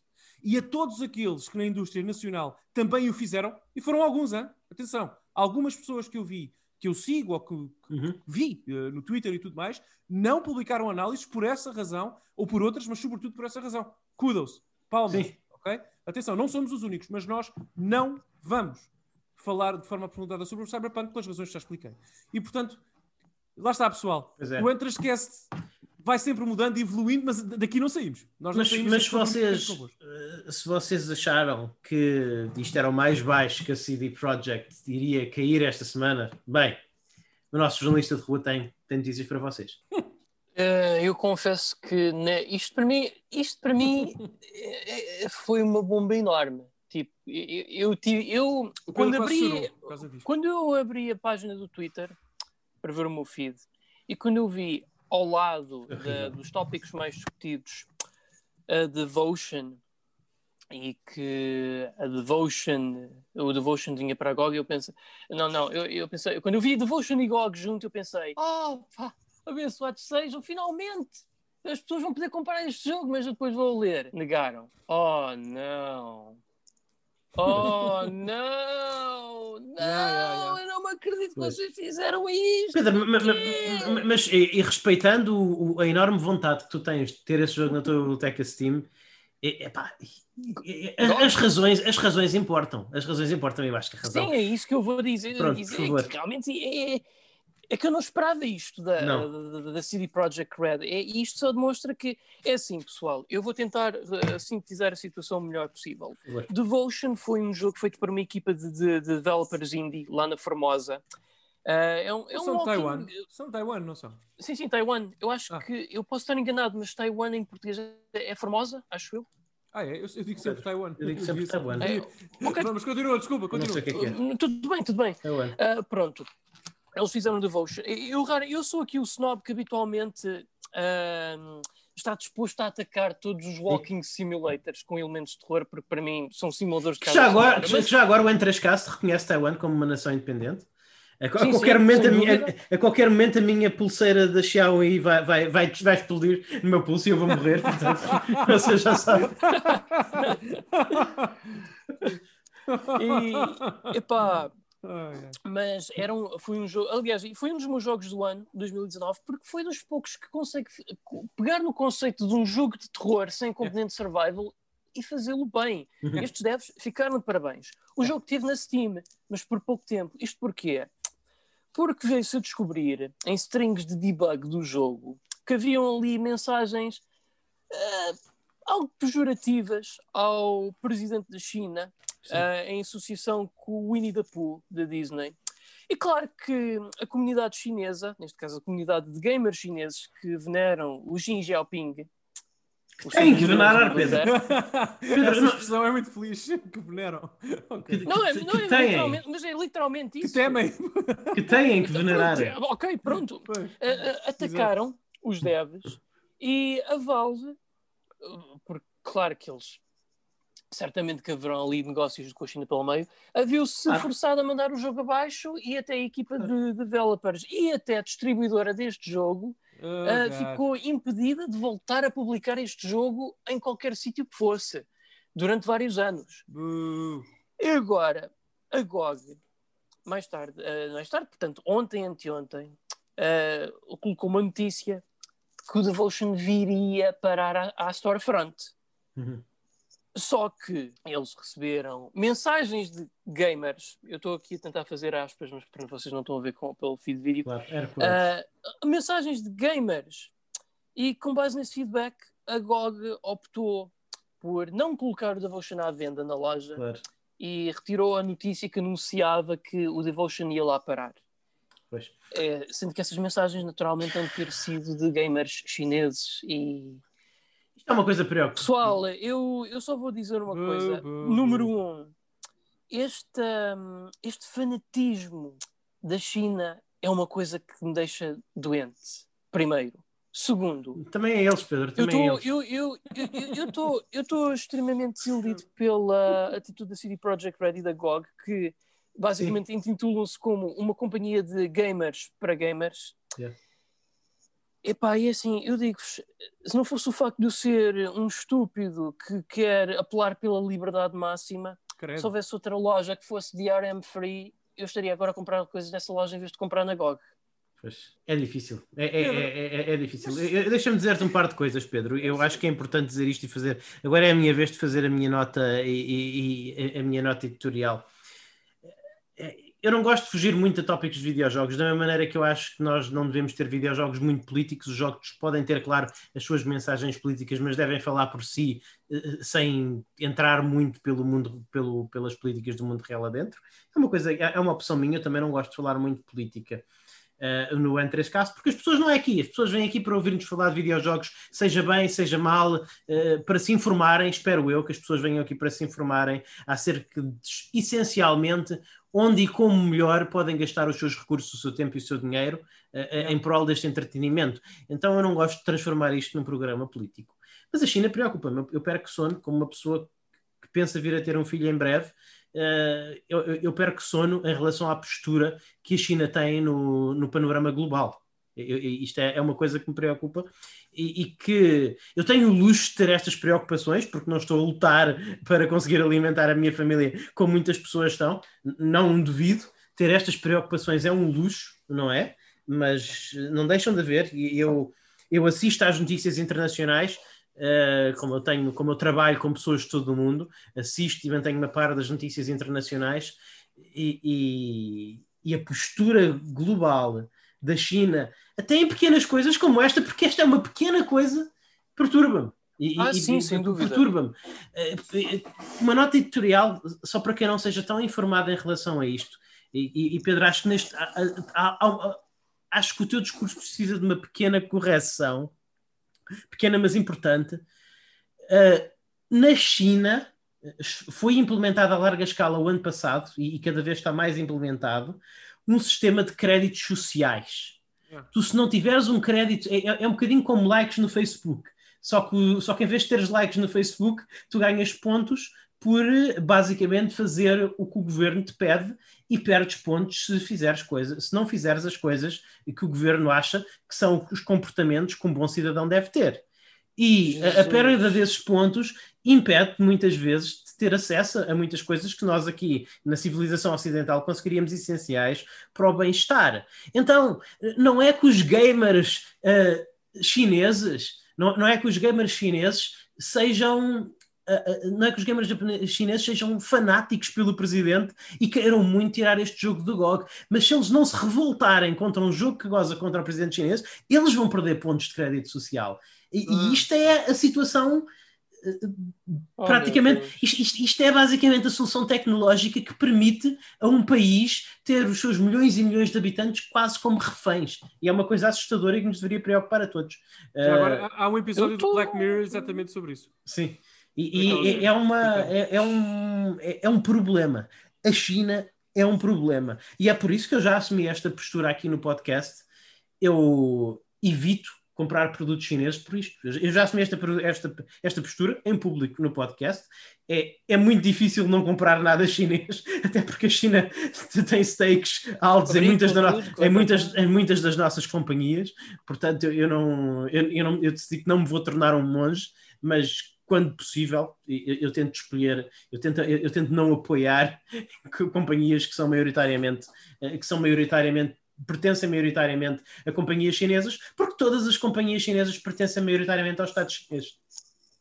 Portanto, portanto é isto. Uh... Divirtam-se com os vossos TikToks, pessoal. Exato, exatamente. E, e, exatamente. Portanto, isto, isto preocupa-me. Eu não quero acabar este podcast numa, numa down note, mas a mim nem me preocupa tanto a questão do Devotion. Eu tenho pena de não poder comprar, tenho pena dos developers que soaram eh, para fazer a sua arte e até para está aí um bom jogo e tenho pena das pessoas que não vão poder ter acesso a esse jogo. Mas o que me magoa mais nisto e, e, e, e me faz perder ainda mais respeito pela CD Projekt Red é ver que até nestas pequenas coisas, nestas pequenas coisas, há ali aquele, aquele espectro da influência chinesa que, sim, sim, sim. que esta malta este ano prejudicou-nos muito. Eu não sou daquelas pessoas que dizem ah, a China iniciou, ganhou a terceira guerra mundial se disparar um míssil, meteu-nos todos doentes. Não, não tô, eu não estou a entrar nessa conspiração, nessa teoria de conspiração de que o coronavírus foi uh, lançado sobre nós, sobre uma China vingativa ou uma China que queria ver o que é que acontecia, uma coisa do género. Mas não duvidam que este ano nós fomos muito prejudicados por o, o governo, por o governo chinês colocar uh, China Uber Alice, digamos. Não, não, não tenham dúvida que nós somos muito prejudicados e vamos continuar a sê-lo nas pequenas e nas grandes coisas. E, é, e é que, é que está. É, é, que esse é que é, esse é que é o retrato do verdadeiro polvo o, o, polvo é o animal de muitos tentáculos, porque a China não se preocupa, a China não tem influência só uh, em grandes tramas globais que podem nunca nos afetar pessoalmente. A China tem os seus dedos nisso e também tem os seus dedos nestas pequenas coisas. É, é verdadeiramente um regime opressivo. É, é, é, é, a palavra opressivo é usada na exatidão quando, quando falamos do governo chinês. É isso mesmo que o governo é. O que o Luís está a querer dizer é que foi, é, temos, tivemos hoje para vós mais um episódio Sim. cheio de positivismo. Exatamente. Uh, eu, só, eu só digo uma coisa, Pedro. Uhum. Eu espero poder jogar Devotion. Sim. Eu espero poder jogar Devotion. Tudo o que eu vi sobre o Devotion parece super, super, super creepy e interessante. Uh, é. E lamento, lamento que a CD Projekt Red tenha duas, bem, esta é mais pequena, mas mesmo assim duas enormíssimas caídas no abismo numa sim, semana. Uh, eu devo dizer-vos que eles já perderam, acho que, é, acho que são 6 mil milhões de dólares em, sto em stock desde que isto tudo começou. E, e há um mês era, uma, era, era a maior empresa europeia de videojogos. Sim. Portanto, é, é, é, é. eu. E a mais amada. É, é, possivelmente, possivelmente, mais do que o dinheiro, mais do que o dinheiro. Eu, possivelmente. Exato. Mais amada, não sei. A Ubisoft tem muitos fãs por todo o mundo.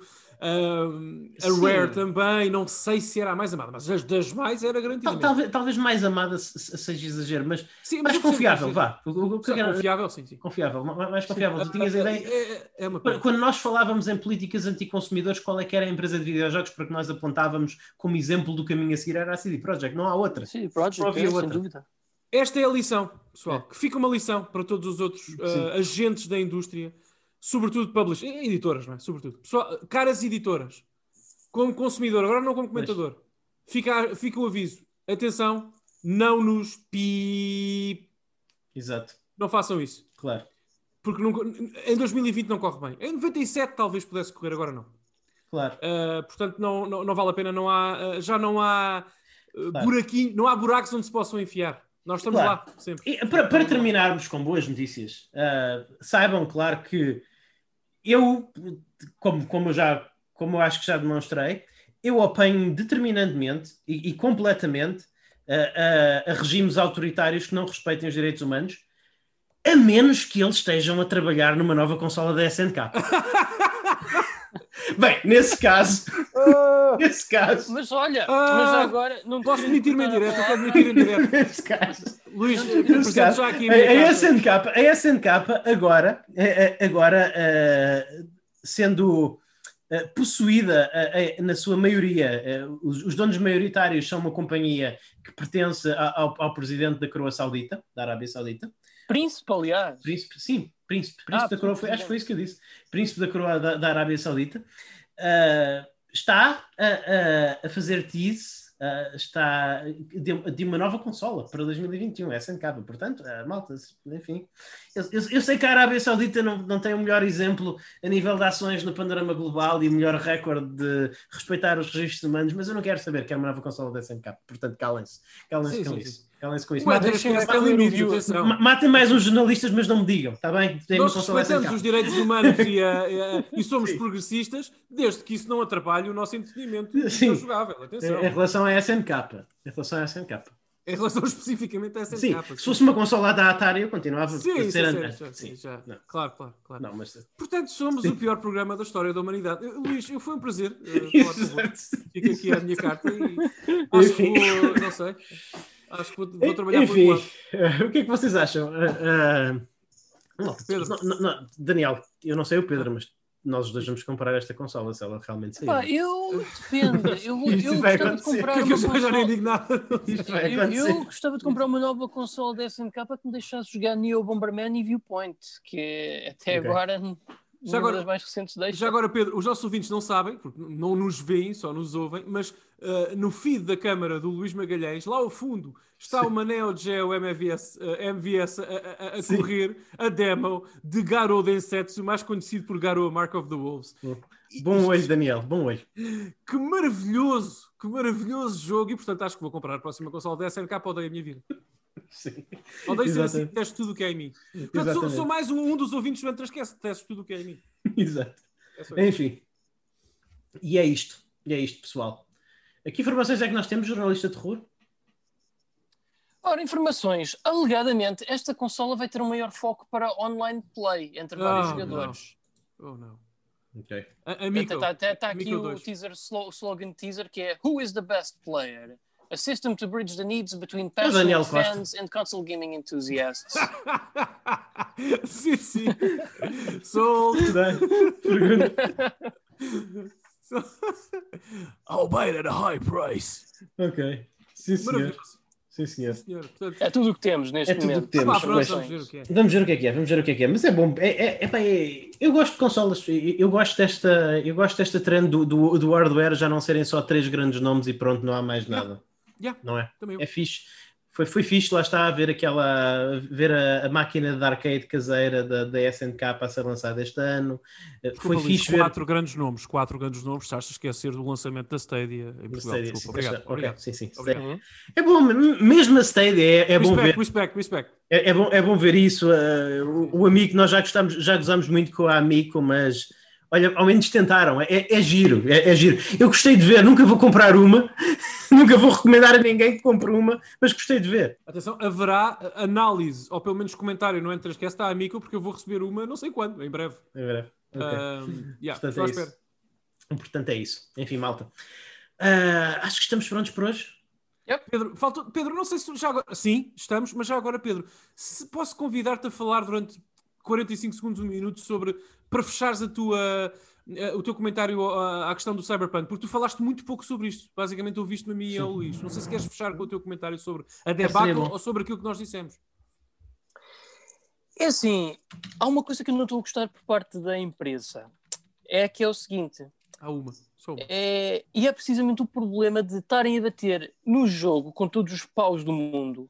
Até, ao, até ao ponto que eu posso trazer aqui ao de cima o tópico Beating a Dead Horse, porque é o que é quando provavelmente deviam estar a focar-se mais na, na, na CD Projekt Red com as suas políticas, uh, vá lá, de enganadoras em termos de produto apresentado versus produto final e com esta saga agora da GOG também, porque eu, vou, eu entristeceu-me bastante quando eu abri o Twitter, por exemplo, a ver aquela questão toda do pessoal uh, a bater na GOG e na CD Projekt Red por causa da questão do Devotion e passado meia hora, uma hora, aquilo já não estava nos trending tweets eu acho que isso é muito mau. Nós temos que manter vivo.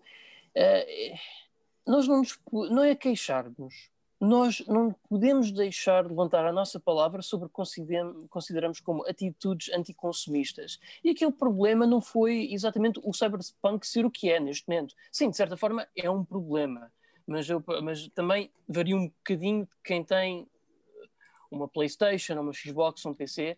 Aqui o problema resume-se à forma como a companhia lidou a situação. Portanto, o problema, tanto na companhia, é nela que tudo tem que se focar, não é no jogo. Porque não é a, bater no ceguinho, que é o, jogo em si, o Cyberpunk, que a situação vai melhorar. Não. É bater na CD Projekt Red, que é o que se tem que continuar a fazer. Eu sinto sinceramente que este foi o, foi o episódio do Band 3Cast em que nós fomos mais CMTV. Porque nós basicamente acompanhámos o funeral quase em direto da, da CD Projekt Red. Porque isto.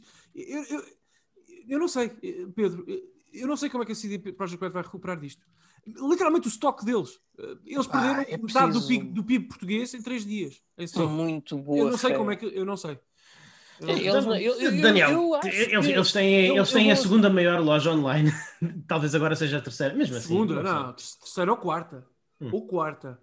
Eu risco dizer hum, que é a quarta. A seguir à Uplay. Não? Mas eu aposto que quando eles anunciarem o próximo jogo da série Witcher, o pessoal vai se esquecer todo. O pessoal vai ficar entusiasmado outra vez, mas se calhar não vão ter 8 milhões de reservas. Epá, e se tiver. É assim, pessoal, se tiverem, vocês merecem tudo mal. Merecem tudo, merecem ter, merecem que tudo vos aconteça. Quer dizer, a pessoa que fez a Sim. reserva do Cyberpunk uh, uh, uh, 2077 viu as suas expectativas goradas, viu um produto de qualidade absolutamente inenarrável e daqui a 3 ou 4 anos faz outra vez a, a reserva de um produto da CDPR. Sim. Pá, força, boa sorte com isso. Já agora, eu por acaso, uma nota de curiosidade. Sim, sim. Uh, eu, eu reparei que uh, no Gematsu, que segundo a revista Famitsu, esta semana o Cyberpunk sim. foi o, o, segundo jogo mais vendido do Japão esta semana não, para PS4. Não, não, me espanta. O, o hype, Curiosamente. O hype sim. passa todas as barreiras, Pedro. É, mas nunca pensei que eles tivessem tanto interesse num jogo ocidental. Tem, tem lá, uh, o jogo tem o ideia Kojima, sim. portanto, Bento. Ah, pronto. Estou okay, brincar, estou brincar. Nem sabia isso. Uh, ok, ok. Voltaremos okay. a Cyberpunk daqui a uns meses. Sim, sem dúvida. Sem dúvida. E prometemos uhum. que os próximos episódios vão ser mais divertidos e alegres e vamos falar de coisas mais, mais bonitas. Sim. Ah, sem dúvida. Sem dúvida. Vamos fazer por isso. Uh, pronto, e, e, é isso. Uh, Daniel, onde é que as pessoas nos podem encontrar no Twitter e falar sobre, sobre, sobre isso e sobre como nós somos uns chatos que estamos aqui a, a, a falar, de, a falar de política, essencialmente de política, e, e, no, e no, entanto nos rendemos às. Nos, nos rendemos ao, ao, Somos perfeitamente subornáveis pela Arábia Saudita, só tem que falar em SNK. Sim, eh, portanto, os subornáveis será talvez Sim. o subtítulo do nosso episódio de hoje. Uh, que... Podem seguir-nos em N3Cast no, no Twitter. Pessoal, dizer já aos nossos ouvintes que nós estamos a cozinhar algumas alterações, nunca editorial, editoriais, mas mais visuais e conceptuais uh, para 2021, não é, Luís uh, e Pedro? Vamos mudar algumas coisas, vamos, vamos, vamos talvez entrar em 2021 com o pé direito, vamos ver o que vai acontecer. Uh, ano novo, vida nova, não é?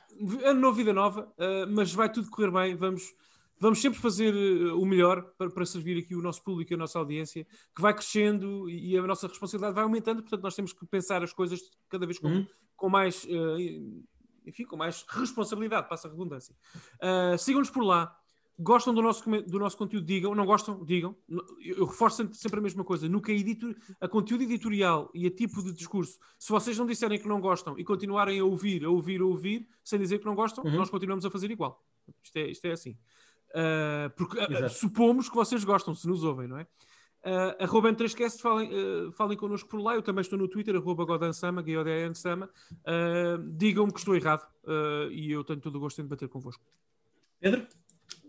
A mim, estou em Pixel Pedro. Qualquer coisa também podem perguntar à vontade, assim como também podem perguntar a todos nós na nossa página Facebook, em N3Net, onde estamos também não só disponíveis a ouvir a todo o vosso feedback, como também vamos mantendo alerta para os podcasts mais recentes, partilhando convosco material suplementar relacionado com os mesmos, sempre que possível, e para desanuviar a cabeça um bocadinho, postamos lá algumas coisinhas engraçadas ou outras sobre videojogos. Claro. E eu estou uh, no Twitter, sou o vosso anfitrião do costume, estou no Twitter como Luís underscore Maga. Uh, agora que, que, que, realmente estamos a que o mundo está a ser dominado, está a ser dominado por esses tentáculos opressivos da, da China, é cada vez mais importante Make America Great Again. Lembra-se?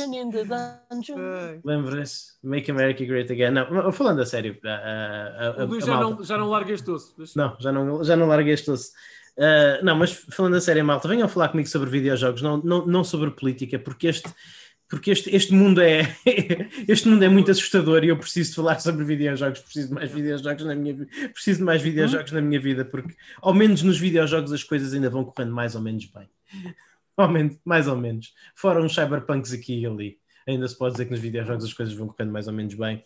Uh, Encontrem-nos em www.n3.net, onde têm todas as informações necessárias a tornar subscritores premium. Por favor, considerem apoiar o programa, ajudar o programa a manter a sua independência, a manter esta linha editorial e, e tenham em troca disso muitas, muitas, muitas horas, mais de 50 horas de, de episódios premium exclusivos para vós. Até à próxima. Fiquem bem e joguem muito.